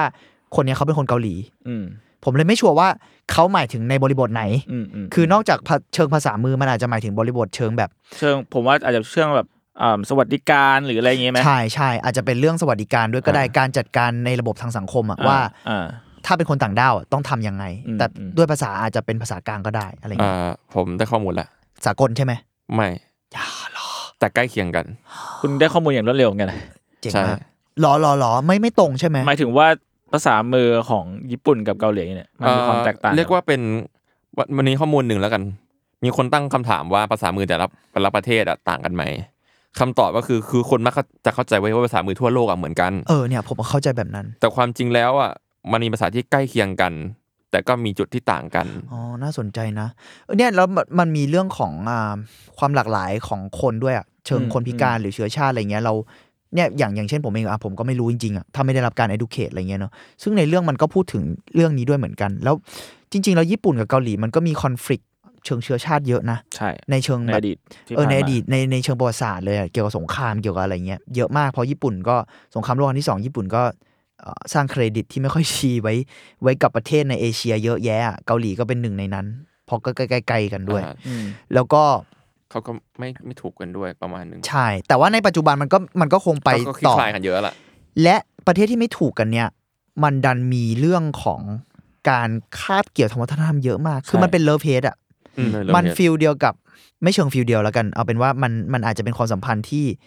แบบจีนฮ่องกงไต้หวันอะไรเงี้ยที่มีความ อืม เกี่ยวโยงบางอย่างกันมากๆในเชิงเชื้อชาติ วัฒนธรรมอะไรเงี้ยเออแต่ว่าผมไม่ได้บอกมันเหมือนกันนะ ญี่ปุ่นเกาหลีผมรู้สึกว่าก็มีไวบ์นั้นอยู่ อืม ซึ่งอันนี้ผมแบบอ่ะผมรู้บางอย่างจากแบบอ่าเรียกว่าญาติบางคนที่รู้จักอะไรอย่างนี้ด้วยแล้วกัน ที่เขาอยู่ที่นั่นหรือว่าฟังเรื่องอะไรมาเงี้ยเออมันมันมีความเชื่อมโยงกันมาก ๆ ในรากทางวัฒนธรรม และ อืม ก็มีความแบบเป็นอริบางอย่างกัน อืม อันนี้เราเราพูดกันเชิง ไม่ได้บอกว่าทุกคนนะเนาะเชิงว่าเชิงบริษัทในบาง เอ จุ ง ด ภาษาแล้วกัน อืมผมเลยรู้สึกว่ามันมีความตั้งใจบางอย่างที่เขาตั้งใจเลือกใช้เชื้อชาติเกาหลีด้วยอะ ใช่ อืม ตอนผมรู้คือรู้สึกว่าฉลาดมาก มันมันทั้งใกล้และห่างอะ อ่าฮะ ใช่ กับกับอันนี้เชิงสังคมเนาะ อืม อืม แล้วมันเลยทำให้ตัวละครเนี้ยก็ทั้งใกล้และห่างกับนางเอกอะ อืม มีความเข้าใจและไม่เข้าใจ ใช่ แล้วแล้วผมชอบอีกอย่างที่มันมีการพูดถึงในบทความที่ผมไปอ่านเขาเขาพูดถึงว่าหนังเรื่องนี้มันมีเรื่อง distance เยอะ ระยะห่าง อืม ช่องว่างอะไรเงี้ย อืม เอ่อแต่ละตัวมันเหมือนมีช่องว่างกันอะทั้งทั้งๆที่มันเหมือนใกล้กันมากแต่ว่า อันนี้มันดูคลีเช่อะเนอะแต่ผมรู้สึกว่ามันเล่าได้ละเอียดอ่อนมากเลยอะความห่างกันของความสัมพันธ์อะทั้งเชิงโครงสร้าง ที่เมื่อกี้เราบอกนะ อ่า ว่านางเอกอยู่ในฐานะ ผู้ช่วยเหลืออ อืม แต่นี่ก็เป็นแฟนเก่า อืม ทั้งสนิทกันมาก ๆ เพราะมึงเป็นแฟนเก่ากันไง แต่ก็ต้องมีระยะของการเป็น แต่กูก็ไม่ได้เป็นแฟนมึงแล้วไง และกูก็เป็นคนที่จะช่วยเหลือทางสวัสดิการ อืม อืม มันแบบ หรือการที่แบบเป็นพ่อของลูกที่อาจจะต้องเคยต้องรับผิดชอบร่วมกัน ใช่แต่ตอนนี้ลูกเสียไปแล้ว อืม มันเลยแบบ อืม เอะมันแบบ โอ้ ผมผมเลยรู้สึกว่าระยะห่างต่าง ๆ เหล่านี้มันยิ่งทำให้ตัวละครแต่ละตัวมันไม่รู้จะวางตัวยังไงอ่ะ อื อืมมอืมอืม ขนาดคนดูยังไม่รู้จะวางตัวยังไงเลยครั ใช่ ผมขอโทษหนึ่ง คือช่วงตลอดกลางเรื่องจนท้ายเนี่ยอึดอัดสุดๆตั้งแต่แรกแล้วมั้งแต่แค่แบบกลางมันแบบมันเห็นชัดอะ มันแบบ เถื่อนอะแล้วเครื่องติดแล้วไปยาวเลยอะ คือถ้าเกิดประเทศนี้นะ สามารถโฆษณาแอลกอฮอล์ได้อย่างถูกกฎหมาย ผมจะจัดการแบบมาดูหนังเรื่องเนี้ยแล้วแจกแอลกอฮอล์ แจกเหล้าคนละแก้วอ่ะ ผมอยากทำเฮ้ยผมอยากทำเทศกาลหนังแบบนั้นมากเลยนะหนังปวดตับอะ บิบิสเตอร์สวีทบู เป็นแบบ ฟี่ เออแล้วเป็นเทศกาลหนังปวดตับที่เราจะแบบให้เครื่องดื่มแอลกอฮอล์ แล้วก็มี ดู มี หนัง น้ำมี ผม เชดชูเอาไว้เช็ดน้ำตา ใช่แล้วผมจะคิวเลนหนังเหล่านี้เข้าไป เราจะมาทรมานด้วยกัน ใจร้ายสัส แล้วปวดตับแบบลิเทอรี่ปวดตับอะ ๆปวดจริง ปวดจริง ปวดจริง ๆ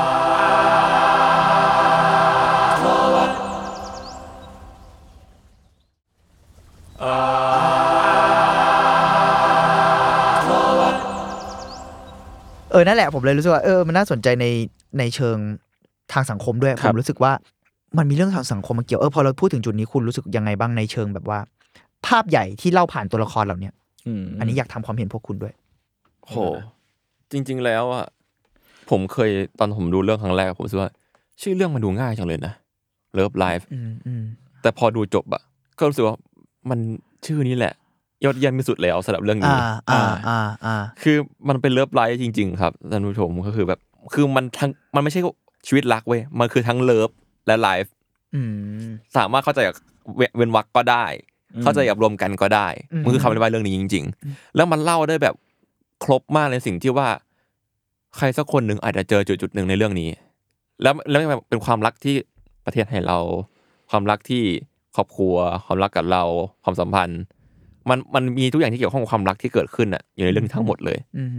อืมรู้สึกเหมือนกันว่าเป็นเป็นเรื่องที่เล่าเรื่องความรักและชีวิตคู่ได้อย่างละเอียดอ่อน แล้วก็มีเลเยอร์มากมาย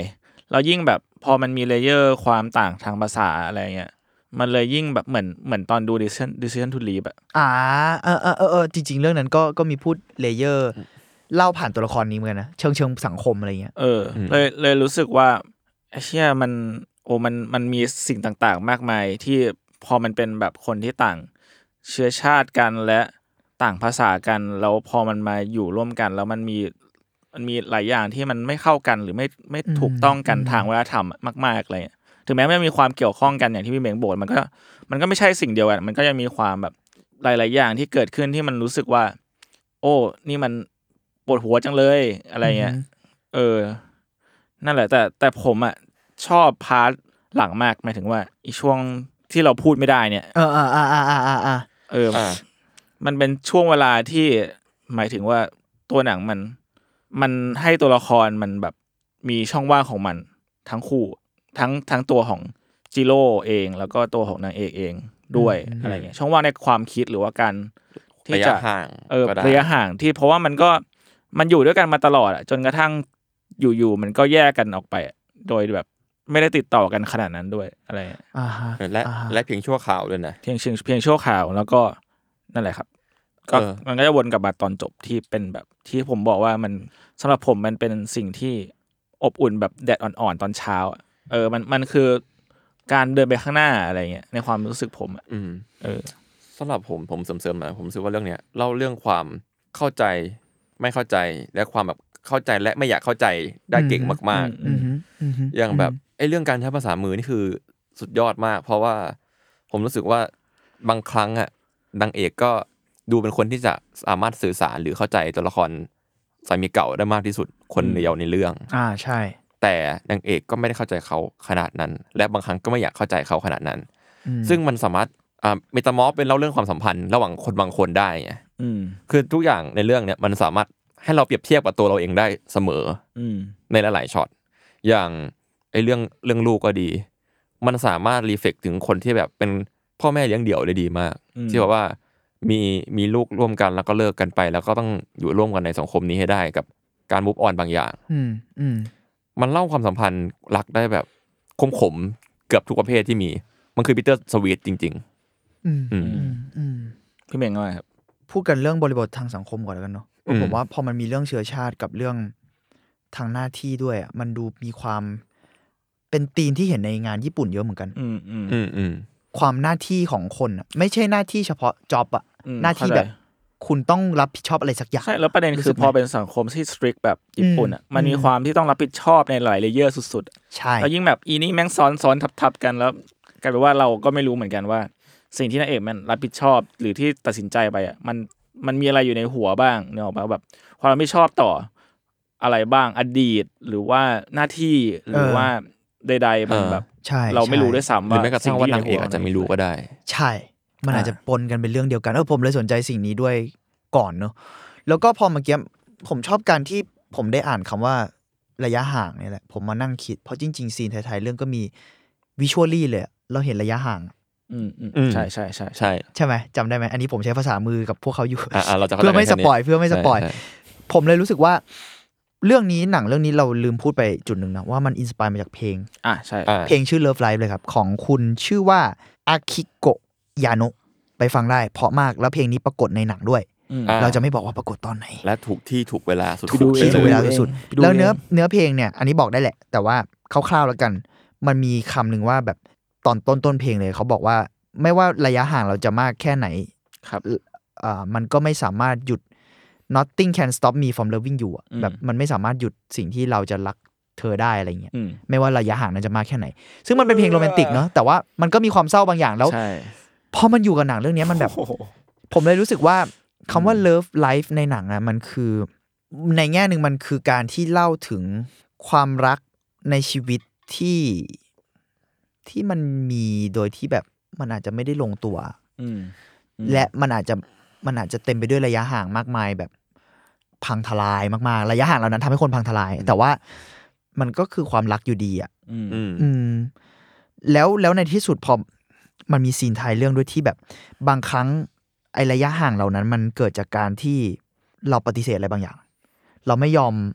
มอง อ๋อมองเขา มองปัญหาหรือมองอะไรจริง ๆอะ อืม หรือกระทั่งเมื่อกี้เราพูดกันเรื่องอดีตกับการ move on นะ อืม บางทีเราไม่ยอมมองอดีตอะ อืม อืม อย่างตรงไปตรงมา นั่นเลยอาจจะทำให้เกิดระยะห่างขึ้นหรือเปล่ากับตัวตนของเราเองด้วยซ้ำไม่ใช่ อืม แค่กับระหว่างคนอื่นเนอะการไม่มองอดีตการอะไรเงี้ย และไอระยะห่างเหล่านั้นอะแม้ว่าคนที่เขายังอยู่กับเรา หรือคนที่เรามีความสัมพันธ์ไม่ว่าจะเป็นเลเยอร์ของครอบครัว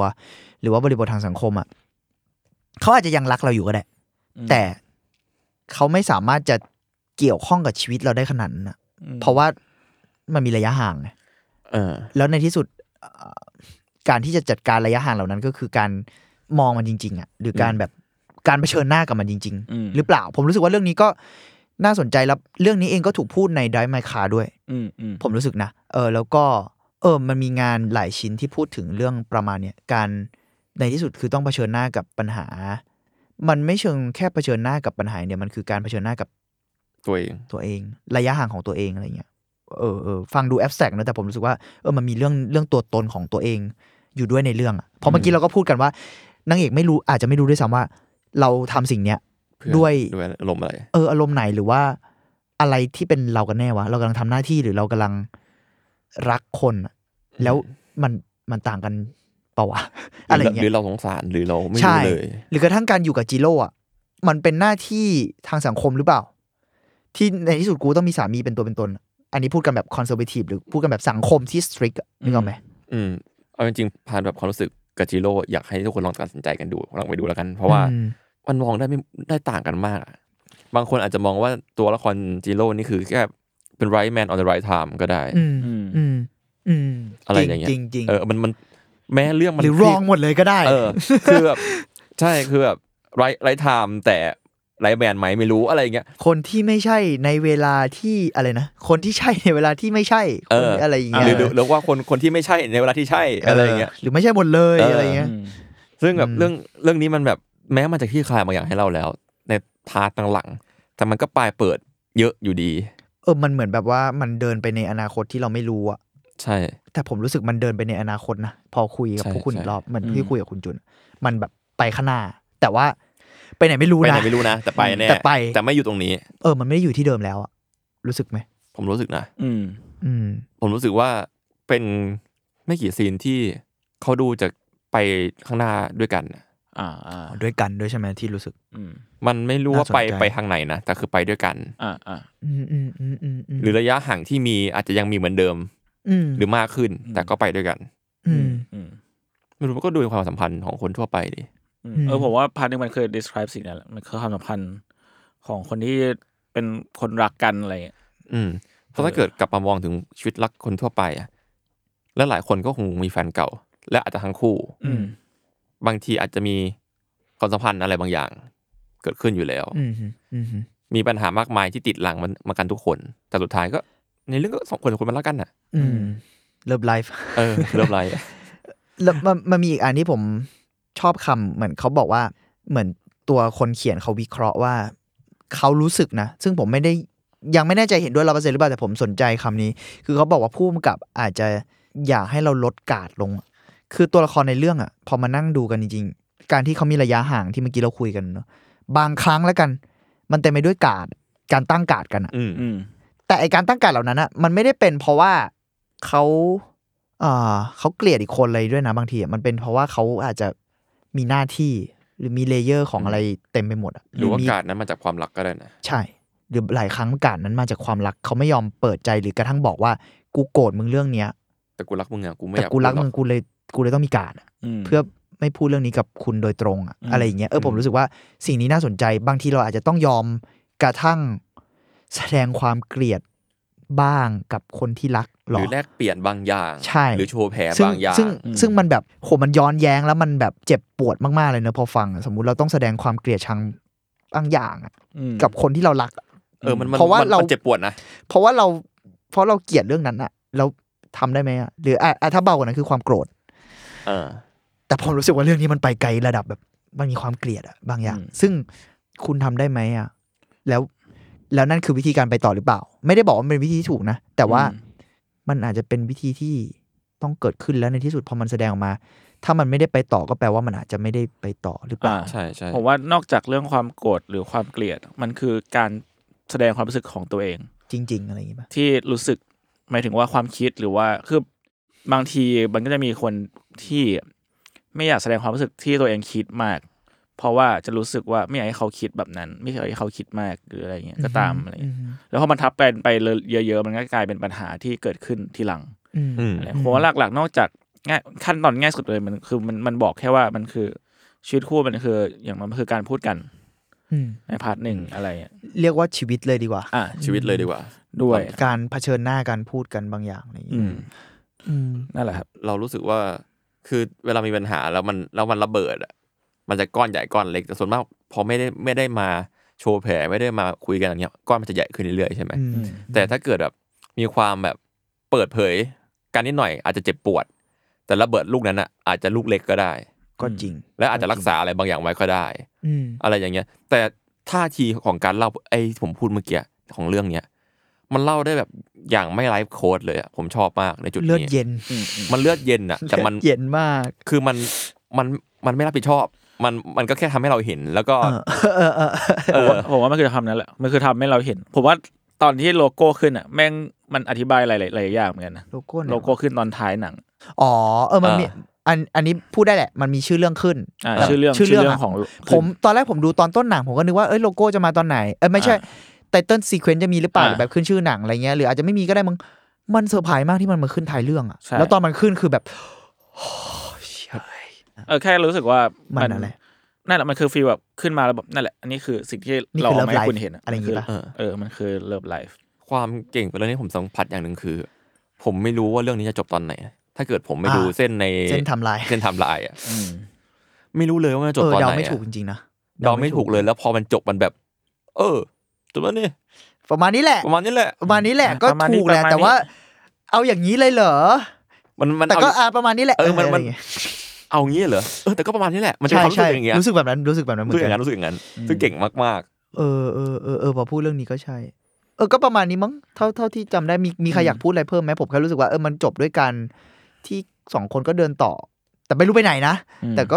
เออเรารู้สึกกันแบบ อันนี้เป็นความเห็นพวกเรานะเออทุกคนถ้ามีความเห็นไง ถ้าดูแล้วก็มาคุยกันได้ ๆอ่ะ น่าส สม นใจ เสริมนิดนึงคือเมื่อกี้เรา อืม ชมเรื่องเนื้อเรื่องมาแล้ว ครับ ก็รู้สึกชมชมเรื่องฝีมือศิลปะบางรายการรู้สึกว่า การเก็บดีเทลของการทำฉาก หรือว่ากิมมิคของสิ่งที่ปูขึ้นมาหรือแบบพร็อพดีไซน์ทุกอย่างอ่ะ อืม มัน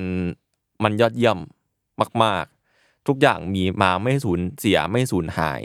อืม ทุกอย่างที่เราเห็นแวบๆมันอาจจะกลับมาโดยที่แบบ โห เราได้อย่างนี้เลยเหรอ อืม หรือบางอันเรารู้แล้วมันจะเราอย่างนี้แล้วแล้วแล้วเรามาเจอมันมันก็เจ็บปวด แม้เรารู้อยู่แล้ว อะไรอย่างเงี้ย การการดีไซน์ในการใช้พร็อพของเรื่องเนี่ยผมรู้สึกว่าเก่ง อ่า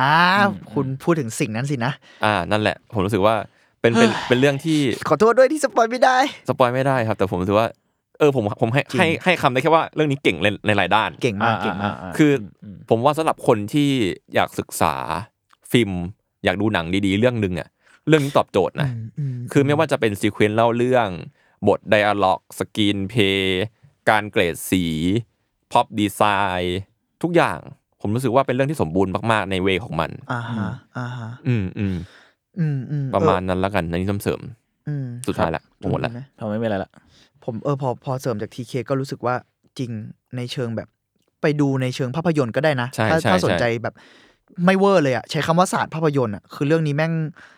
คราฟมากๆอะคราฟโดยที่ผมชอบหนังแบบนี้ตรงที่มันคราฟโดยที่มันง่ายอะ ใช่ คุณไม่ต้องเห็นระเบิดตุ้มตามหรือเห็นอะไร ซึ่งหนังเหล่านั้นผมไม่ได้บอกมันแย่นะ ผมไม่มีท่าทีเหยียดอะไรอย่างนั้นอยู่แล้ว แต่หมายถึงว่าสำหรับส่วนตัวแล้วกันพอผมเห็นความง่ายแบบนี้แล้วมันโคตรน่าตื่นเต้นเลยอะ อืม ทำไมคุณถึงคราฟได้ขนาดนี้ในความซิมเพิลอะบางอันมันดูแล้วมันแบบ มันไม่สวยด้วยซ้ำอะ แต่มั ใน ถูก ในบาง ต้องะ ซีนอะแต่มันมันสวยเพราะมันไม่สวยอะ เออเออเออ ห้องอะห้องแบบที่เคคือนึกป่ะหนังหนังญี่ปุ่นหลาย ๆ เรื่องเราก็จะมีภาพจำหนังญี่ปุ่นมา อันนี้แม่งลกลกแล้วมันเป็นอย่างนั้นจริงๆอะคือแบบอ่ะเราเคยไปบ้านคนญี่ปุ่นหรือแบบไปอยู่หรือผมเพิ่งกลับมาจากญี่ปุ่นด้วยซ้ อืม ำบ้านเป็นงั้นจริงๆเว้ยมันมันเล็กแล้วมันก็ ของมันเยอะ ของมันเยอะแล้วมันก็ลกแล้วมันก็มีแบบ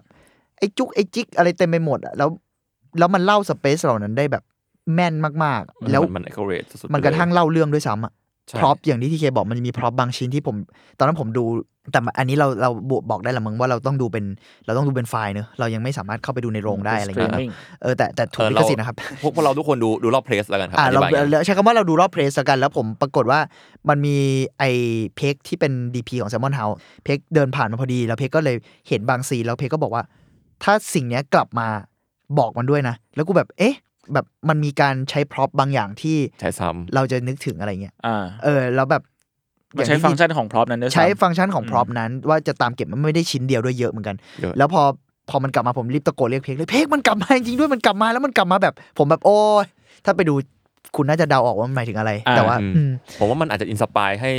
คนทำหนังแต่ละคนคิดไอเดียอะไรบางอย่างของตัวเองออกก็ได้นะครับ แล้วไอซีนนั้นอ่ะการกลับมาของพ็อปหลาย ๆ ชิ้นอ่ะมันสวยมาก แล้วมันมันเมจิกอ่ะ มันเมจิกมันเมจิกโมเมนต์จริง มันเมจิกมาก ผมรู้สึกว่ามันง่ายมันง่ายมากแต่มันกลับเล่าอะไรที่เมจิกมาก ๆ โดยที่แบบ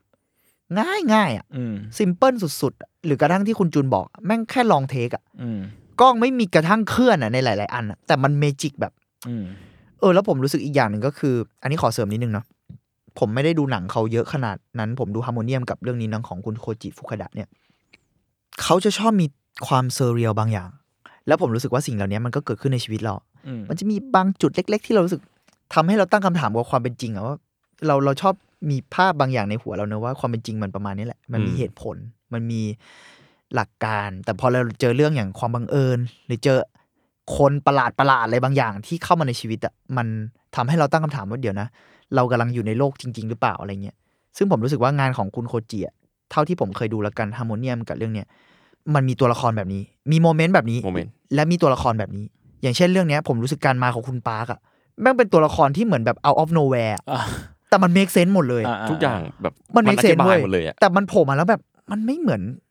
มันเซเรียลอะ อืม อืม แค่การโผล่เปิดตัวของเขาในงานศพนะผมก็แบบอะไรอะแล้วอะไรจากไหนอะแล้วในฮาร์โมเนียมันก็จะมีตัวละครที่เล่นโดยทาดาโดบุอาซโนเป็นนักแสดงญี่ปุ่นคนหนึ่งที่ อืม ดีมาก ๆ อีกคนหนึ่งเหมือนกัน อันนั้นก็จะเป็นตัวละครที่เหมือน out of nowhere เหมือนกัน อืม อืม โผล่มาในครอบครัวเนี่ยพอดคล้ายๆผมเชียร์ฮาร์โมเนียมนะครับ ถ้าใครสนใจ เออโผล่มาอะไรอย่างเงี้ยเหมือนกันอะแล้วก็สร้างอะไรบางอย่างกับครอบครัวครอบครัวหนึ่งอะไรอย่างเงี้ยเออแล้วมันผมรู้สึกว่าน่าสนใจในการวิธีการเล่าแบบนี้ อ่า อืม และน่าสนใจที่บางครั้งมันก็ทำให้เรานึกถึงความเป็นจริงเหมือนกันว่าบางทีบางโมเมนต์มันมีบางโมเมนต์ความจริงมันแบบ จังหวะไม่คาดฝันในชีวิตเราอ่ะมันเกิดขึ้นได้นะ เออความจริงมันไหลลื่นมากๆเลยอะ อืม เออ อะไรประมาณนั้นมึง ยังไม่นับการแสดงที่เรารู้สึกว่า การแสดงด้วย เขาเล่นจนเรารู้สึกว่าไอ้เรื่องเวอร์ๆที่เกิดขึ้นอ่ะ มันจริงอ่ะ เขาเขาเล่นเขา acting อะไร เขา acting ได้แบบสุ อะ ด ไร ยอ ก็ ด ไม่รู้อะ เออเออเออ คือมันนอกจากแบบมันสุดยอดในมาตรฐานอยู่แล้วเนอะแต่มัน ใช่ จะมีบางจุดที่ผมแบบ มันเราไม่สามารถนิยามได้แล้วอะว่า acting เหล่านี้มันคือแบบเขารู้สึก อารมณ์ไหล ใช่ อืม ซึ่งเออจริงๆนี่อันนี้ โโหเดือดมากเลย สุดท้ายเลยก็คือ อืม เรื่อง acting นี่แหละคือรู้สึกว่า เออเป็นหัวใจอีกอย่างเนอะเนอะ เป็นหัวใจอย่างของเรื่องนี้แบบสุดยอดเลย ผมรู้สึกว่าการ acting เป็นคาแรคเตอร์ที่เราทำให้เรารู้สึกว่า เราไม่รู้ว่าคนคิดอะไรอยู่ อ่า มันทำยากและเรื่องทำได้ อืมอืมอืม เรารู้สึกว่าตัวละครนี้มันเศร้าหรือมันโกรธมันกำลังขมุกขมัวกับตัวเองอยู่แล้ว acting นี้กับสกินเพย์ที่ถูกต้อง เออ มันเล่าเรื่องมาก อืมอืมอืม ๆ เก่งๆจริงๆอันนี้เก่งจริง อืมอันนี้เสริมอีกนิดเดียวเลยก็คือเหมือนคุณโคจิเนี่ย คุณพุ่มกับเนี่ยเหมือนจะมี เท่าที่ผมอ่านประวัติเหมือนเขาจะเกี่ยวข้องกับกลุ่มละครอะไรบางอย่างด้วยหมายถึงว่าละครเวทีอะไรเงี้ยผมเลยรู้สึกว่าเออกลุ่มละครเวทีหรือกลุ่ม หมายถึงว่าผู้กำกับหนังหลาย ๆ คนที่มาจากสายละครหรือมาจากสายเอ่อ performance art อะไรเงี้ยผมรู้สึกว่าเขาจะเขาจะมีความน่าสนใจบางอย่างในการเล่นกับ acting อ่ะ อืม เออเออ อันนี้แบบนึกถึงเฉยๆมั้ง ก็เลยรู้สึกว่าเออเป็นอีกเรื่องที่น่าสนใจประมาณนั้น โอเค งั้นเรามา อืม ป้ายยาหนังที่เราสนใจเรื่องอื่นใน แน่ ในเจแปน ในเจแปนกันดีกว่า แน่ ครับ แน่ ฟิล์มเฟสติวัลครับ ครับผม ๆอ่าคือหลักๆ เนี่ยหนังที่ถูกเอามานำมาฉายในในปีเนี้ยจะมีสิบเรื่องนะครับ ซึ่งก็คืออันเลิฟไลฟ์หนึ่งแล้วก็มีนี่นี่ก็คือพวกผมจะพลิกกันมาคนละเรื่องที่น่าสนใจ แล้วก็ที่เหลือเนี่ยก็สามารถไปติดตามได้ใน Facebook ของ Japan Foundation อ่ะหรือบางเรื่องก็จะถูกพูดในรายการอื่นๆในเครือสมอนพอดแคสต์ของเรา เนี่ยไอ้นี่มัน นี่ ขายครอบครัว เก่งจริง ๆ เชียว อ่ะ อ่ะมาคุณสนใจเรื่องอะไรกัน ผมอ่ะ ผมอยากดู Lesson in Murder อือหือ ชื่อไทยคือบทเรียนที่มีคุณค่าค่าแบบค่า ไม่รู้ชอบชื่อไทย โอเค มีมีพล็อตเรื่องย่อไหม บิพอตเนี่ยคือมันเป็นประมาณว่าเป็นทริลเลอร์ที่เรื่องราวของเด็กหนุ่มคนหนึ่ง ที่ถูกปั่นประสาทด้วยถ้อยคำจากฆาตกรต่อเนื่อง หือ ซึ่งถ้าผม อืม จำไม่ผิดที่ผมไปอ่านมา คือเหมือนไอ้ฆาตกรคนเนี้ยมันโดนจับ แล้วก็แบบก่อเหตุไว้เยอะมาก แต่ว่ามันมีคดีคดีหนึ่งที่มันถูกบอกว่ามันทำแต่ว่ามันบอกว่าตัวเองไม่ได้ทำเป็นคดีหนึ่งที่มันบอกว่ามันตัวเองตัวมันเองไม่ได้ทำมันก็เลยจะให้ไอ้พระเอกเนี่ยมาช่วยแบบแก้ต่างให้มัน อือหือ ประมาณนั้น แต่ว่าคุณคนที่เล่นเป็นฆาตกรโรคไอต่อเนื่องเนี่ยแบบเขาเล่นได้อย่างน่ากลัวสุดๆ อันนี้ คุณ ผม ดูตัวอย่างอะไรมา ดู แล้ว ตัว ใช่ อย่าง หม ไป เออเออ ประมาณนั้น ครับ ก็เลยน่าสนใจดีครับ อ่าสำหรับผมนะครับผมจริง ๆ ลังเลสองเรื่องก็คือเรื่องเพียงความว่างเปล่า กับเรื่องอินโอซึ่งผมขอพูดเรื่องอินโอแล้วกัน ซึ่งอินโอเนี่ยมันเป็นแอนิเมชันแนวมิวสิควลเอ่อ อ๋อมิวสิควลด้วยเหรอ ใช่ครับ เป็นแนวมิวสิควลดราม่าย้อนยุคที่ดำเนินเรื่องด้วยแบบด้วยดนตรีร็อกในช่วงศตวรรษที่ 14ของประเทศญี่ปุ่น เฮ้ย โดยโดยผ่าน อ๋อ นัก ผมเหมือนเคยเห็นตัวอย่างมา เออ เหมือนเขาเอาเพลง อ่า เพลงของควีนไปอัดแอปเลยปะ ใช่ อันนั้นแหละ อ่าต่อเลยครั อ่า บ แล้วแบบก็คือเล่าเรื่องนักดนตรีพื้นบ้านแบบถ่ายทอดเรื่องราวแบบตำนานสงครามโบราณที่แบ่งแยกญี่ปุ่นออกเป็นสองสองฝ่าย อ่าฮะ อ่าแล้วก็ต่อมาก็เลยเป็นการการมาของการจัดระเบียบ คือญี่ปุ่นเนี่ยมีช่วงจัดระเบียบอยู่ประมาณนั้น ซึ่งมันก็เกี่ยวกับบทเพลงเฮกะแล้วก็ประวัติศาสตร์ต่างๆนานาเนาะผมพูดประมาณนี้แล้วกันคือ แต่ว่าเรื่องนี้มันจะมีการเล่าด้วยกลิ่นอายดนตรีผสมผสานความโบราณใดๆนั่นแหละครับ แล้วก็ความน่าสนใจก็คือในช่วงการการเล่าเรื่องแบ่งญี่ปุ่นเป็นสองฝ่าย อ่า นั่นแหละที่ที่ดูน่าสนใจแล้วก็อาร์ตก็ดูดี ลายเส้นน่าสนใจ แล้วก็รู้สึกว่ามันดูมีไดนามิกดี อื อื ม มอืม ยังไม่ยังไม่นับเรื่องว่าพ่วมกับคือคุณมาซาอากิยูอาสะครับ ซึ่งซึ่งคนนี้ก็คือแบบเรียกว่าเป็นแนวหน้าหนึ่งของพ่วมกับแอนิเมชันญี่ปุ่นเลยก็ว่าได้ อืมอืม ถ้าเกิดยกยกตัวอย่างผลงานที่ผ่านมาที่ผมรู้สึกว่าตาตึงหน่อยของเขาก็คือตาตามิกาแล็กซี่ที่ผมชอบ แล้วก็เดวิลแมนคายเบบี้ อืม ซึ่งแต่ละเรื่องก็เอาเรื่องทั้งนั้นประมาณนั้นครับ โอเค อืม คุณเมง เมื่อกี้ที่เคพูดพอดีอ่ะผมผมอ่ะผมไม่ได้คือพอเทศกาลนี้ผมเลยเล็งเลิฟไลน์ไว้แบบแทบจะเรื่องเดียวเลยอะเรื่องอื่นผมยังไม่ได้ไปติดตามเท่าไหร่ แต่นี่ก็ไปเสิร์ชๆดูเหมือนกันพอเราจะมาคุยกัน มันคือเรื่องที่ทีเคพูดเมื่อกี้เลยเว้ย intolerance ใช่ เพียงความว่างเปล่า อ่า ผมรู้สึกว่าสนใจเรื่องนี้ พล็อดมันเดือดนะ เออแบบเกี่ยวกับชาวประมงอารมณ์ร้อนเนาะอยู่กับลูกสาวมัธยมต้น แล้วก็ปรากฏว่าลูกสาวอะเหมือนต้องสงสัยว่าอาจจะไปขโมยของในซูเปอร์มาร์เก็ตหรืออะไรประมาณเนี้ยแล้วก็ถูกรถชนเสียชีวิต แล้วก็อ่าคุณพ่อก็เดือดก็ไปแบบเขาเรียกอะไรนะ กล่าวโทษเจ้าของร้านอะไรประมาณเนี้ย ใด ๆ ก็ก็น่าจะเป็นเรียกว่าเป็นการประทะกันทางอารมณ์ อ่า ของของตัวละครแล้วกันเนาะ ซึ่งผมสนใจที่ว่าในเนี้ยเขียนในในคำโปรยนะเขียนว่าคุณ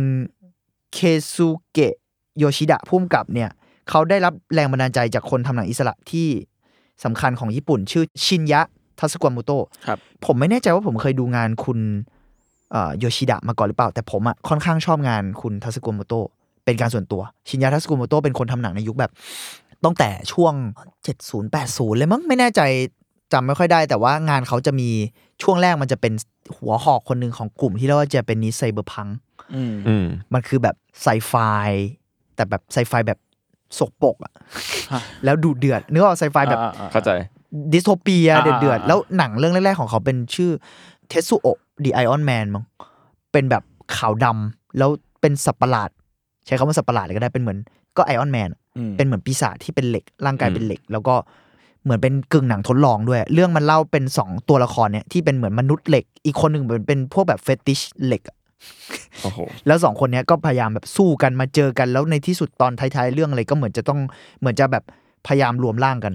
อ่า อะไรประมาณเนี้ยซีนเด่นของเรื่องก็คือมีมีตัวละครหนึ่งแบบอวัยวะเพศงอกออกมาเป็นสว่าน แล้วเหมือนตัวละครนั้นจะเป็นผู้หญิงด้วยมั้งถ้าจำไม่ผิด อะไรวะเนี่ย เอาเป็นว่าเรื่องมันประมาณเนี้ย สุดเดือด แล้วแบบสุดเดือด เออก็ก็ปะแล้วแล้วเทสุกาโมโตะก็จะมีความเล่าจิตวิทยาที่เกี่ยวข้องกับเรื่องทางเพศ อืม ได้อย่างดำมืด คนหนึ่ง ผมก็เลยสนใจว่าเออพอพอคุณพุ่มกับคนเนี้ยเออพอคุณโยชิดะเนี่ยมีแรงบันดาลใจเป็นชินยาทัสโกโมโตะอะมันจะเล่าความสัมพันธ์ตัวละครแบบไหนอะไรยังไง อืม เออซึ่งก็ผมเลยสนใจเรื่อง intolerance แล้ว intolerance มันแปลว่าไม่อดทนปะอะไรประมาณเนี้ย ไม่แน่ใจ แบบการแพ้ก็ได้ กา เว่ะ รแพ้คืออินเทอร์เน็ตมันปกติคือแพ้นม อ๋อเหรอ ไม่หมายถึงแพ้อะไรสักอย่างอ่ะ อ่าเพราะว่าผมเคยเคยได้ยินคำว่า tolerance ที่แปลว่าอดทน อ่าอินเทอ ก็ ร์เน็ต ก็น่าจะแบบว่าเออ แพ้ แต่แต่เพิ่งรู้ว่ามันแปลว่าการแพ้ได้ด้วย อืม ไม่อดทนแพ้หรือว่า เอ่อแพ้ยาก็ พ ได้ ยา เออเออผมก็รู้สึกว่าอันเนี้ยอันเนี้ยคงเป็นอีกเรื่องที่สนใจมั้งครับ โอเคก็ประมาณนี้ไหม อืมประมาณนี้ ครับ แล้วกัน ก็ เนอะ ประมาณนี้ครับอัทวี EP นี้อ่ะย้ำอีกรอบนะครับ ก็เทศกาล Japanese Film Festival 2023 นะครับ ก็จะเกิดขึ้นในวันที่ 10 ถึง 19 กุมภาพันธ์นี้ที่เฮาสัมยาน แล้วก็ก่อนจะมี 4 ใน 10 เรื่องเนี่ย จะเลือกถูกเลือกไปฉายในสมาคมฝรั่งเศสเชียงใหม่ ในวันที่ 25 ถึง 26 กุมภาพันธ์ประมาณนั้น แล้วก็เหมือนเช่นเคยครับหนังทุกเรื่องมีคำบรรยายไทยแล้วก็อังกฤษนะครับ อืม อืม ประมาณนี้ก็ผมว่าก็ไปติดตามกันได้ แล้วก็ดีใจมากที่ เจแปนฟาร์มมาติดต่อให้พวกเราเป็นพาร์ทเนอร์เนาะ ครับ แซมมอนพอดแคสต์นะครับ อืม เขาพิกอัพหนังมาดีมากๆนะความรู้สึกผม ใช่ผมรู้สึกว่าเฟสติวัลของไม่ไม่ไม่ใช่เฉพาะหนังเนาะของเจแปนฟาวอะไรเงี้ยอู้น่าสนใจเยอะมากเลยอะ อืม เออจริง ๆ แล้ว เออเป็นเป็นซีเล็กเต็ที่ดีมากอยากให้ทุกคนไปลองติด ก็ ตาม ติ กัน ด ดูค ตา รั ม บ กันได้ครับ ครับ อืม ก็อาร์ทวดอีพีนี้ก็ประมาณนี้ครับผม ติดตามฟังอาร์ทวดได้ทุกวันพฤหัสครับ ทุกช่องทางของสมาร์ทแคร์นะครับสำหรับวันนี้พวกผมสามคนลาไปก่อนครับ ขอโปรโมทกลุ่มหน่อยดิ อ๋อ เออ โอ ว่ะ เค โอเค อ่ะอันนี้อันนี้ต้องพูดนิด อ่า นึงนะ โปรโมท อ่ะ กรุ๊ป อ่ะ โปรโมทกรุ๊ปอาร์ทว เกืบ ดโอเค พอใจยัง อ่าอ่าผมพูดเองก็ได้อาร์ทเวิร์ดตอนนี้มีกลุ่มแล้วนะครับ ชื่อกลุ่มว่าอะไรนะครับ not in not ex but อาร์ทวดนี่ ครับ ก็สำหรับแต่ละตอนที่เราคุยกันอย่างเงี้ยเราสามารถมาพูดคุยแลกเปลี่ยนความคิดกันในกลุ่มนั้นได้ครับผม ใช่ ก็จะมีพวกผมหลักๆจะเป็นผมกับต้นกล้า ครับ โจอะไรเงี้ยเพราะพี่เมงจะหลบอยู่ในหลืบ เฮ้ยผมผมเล่นไอจี อ่ะ ผมเล่นไอ ผมเล่น จี IG ตามผมเล่นไอจี เออ ประมาณนั้นครับ ป ก็ ระมาณนั้นครับ ใครสนใจก็มาเข้ากันได้ครับ ได้ครับ แต่เดี๋ย ครับวผมก็แวะแวะเวียนเวียนๆไป ได้เลย โอเค บ๊าย ป บายคระมา รั ณ บ นี้ บ๊ายบาย ขอบคุณครับทุกคน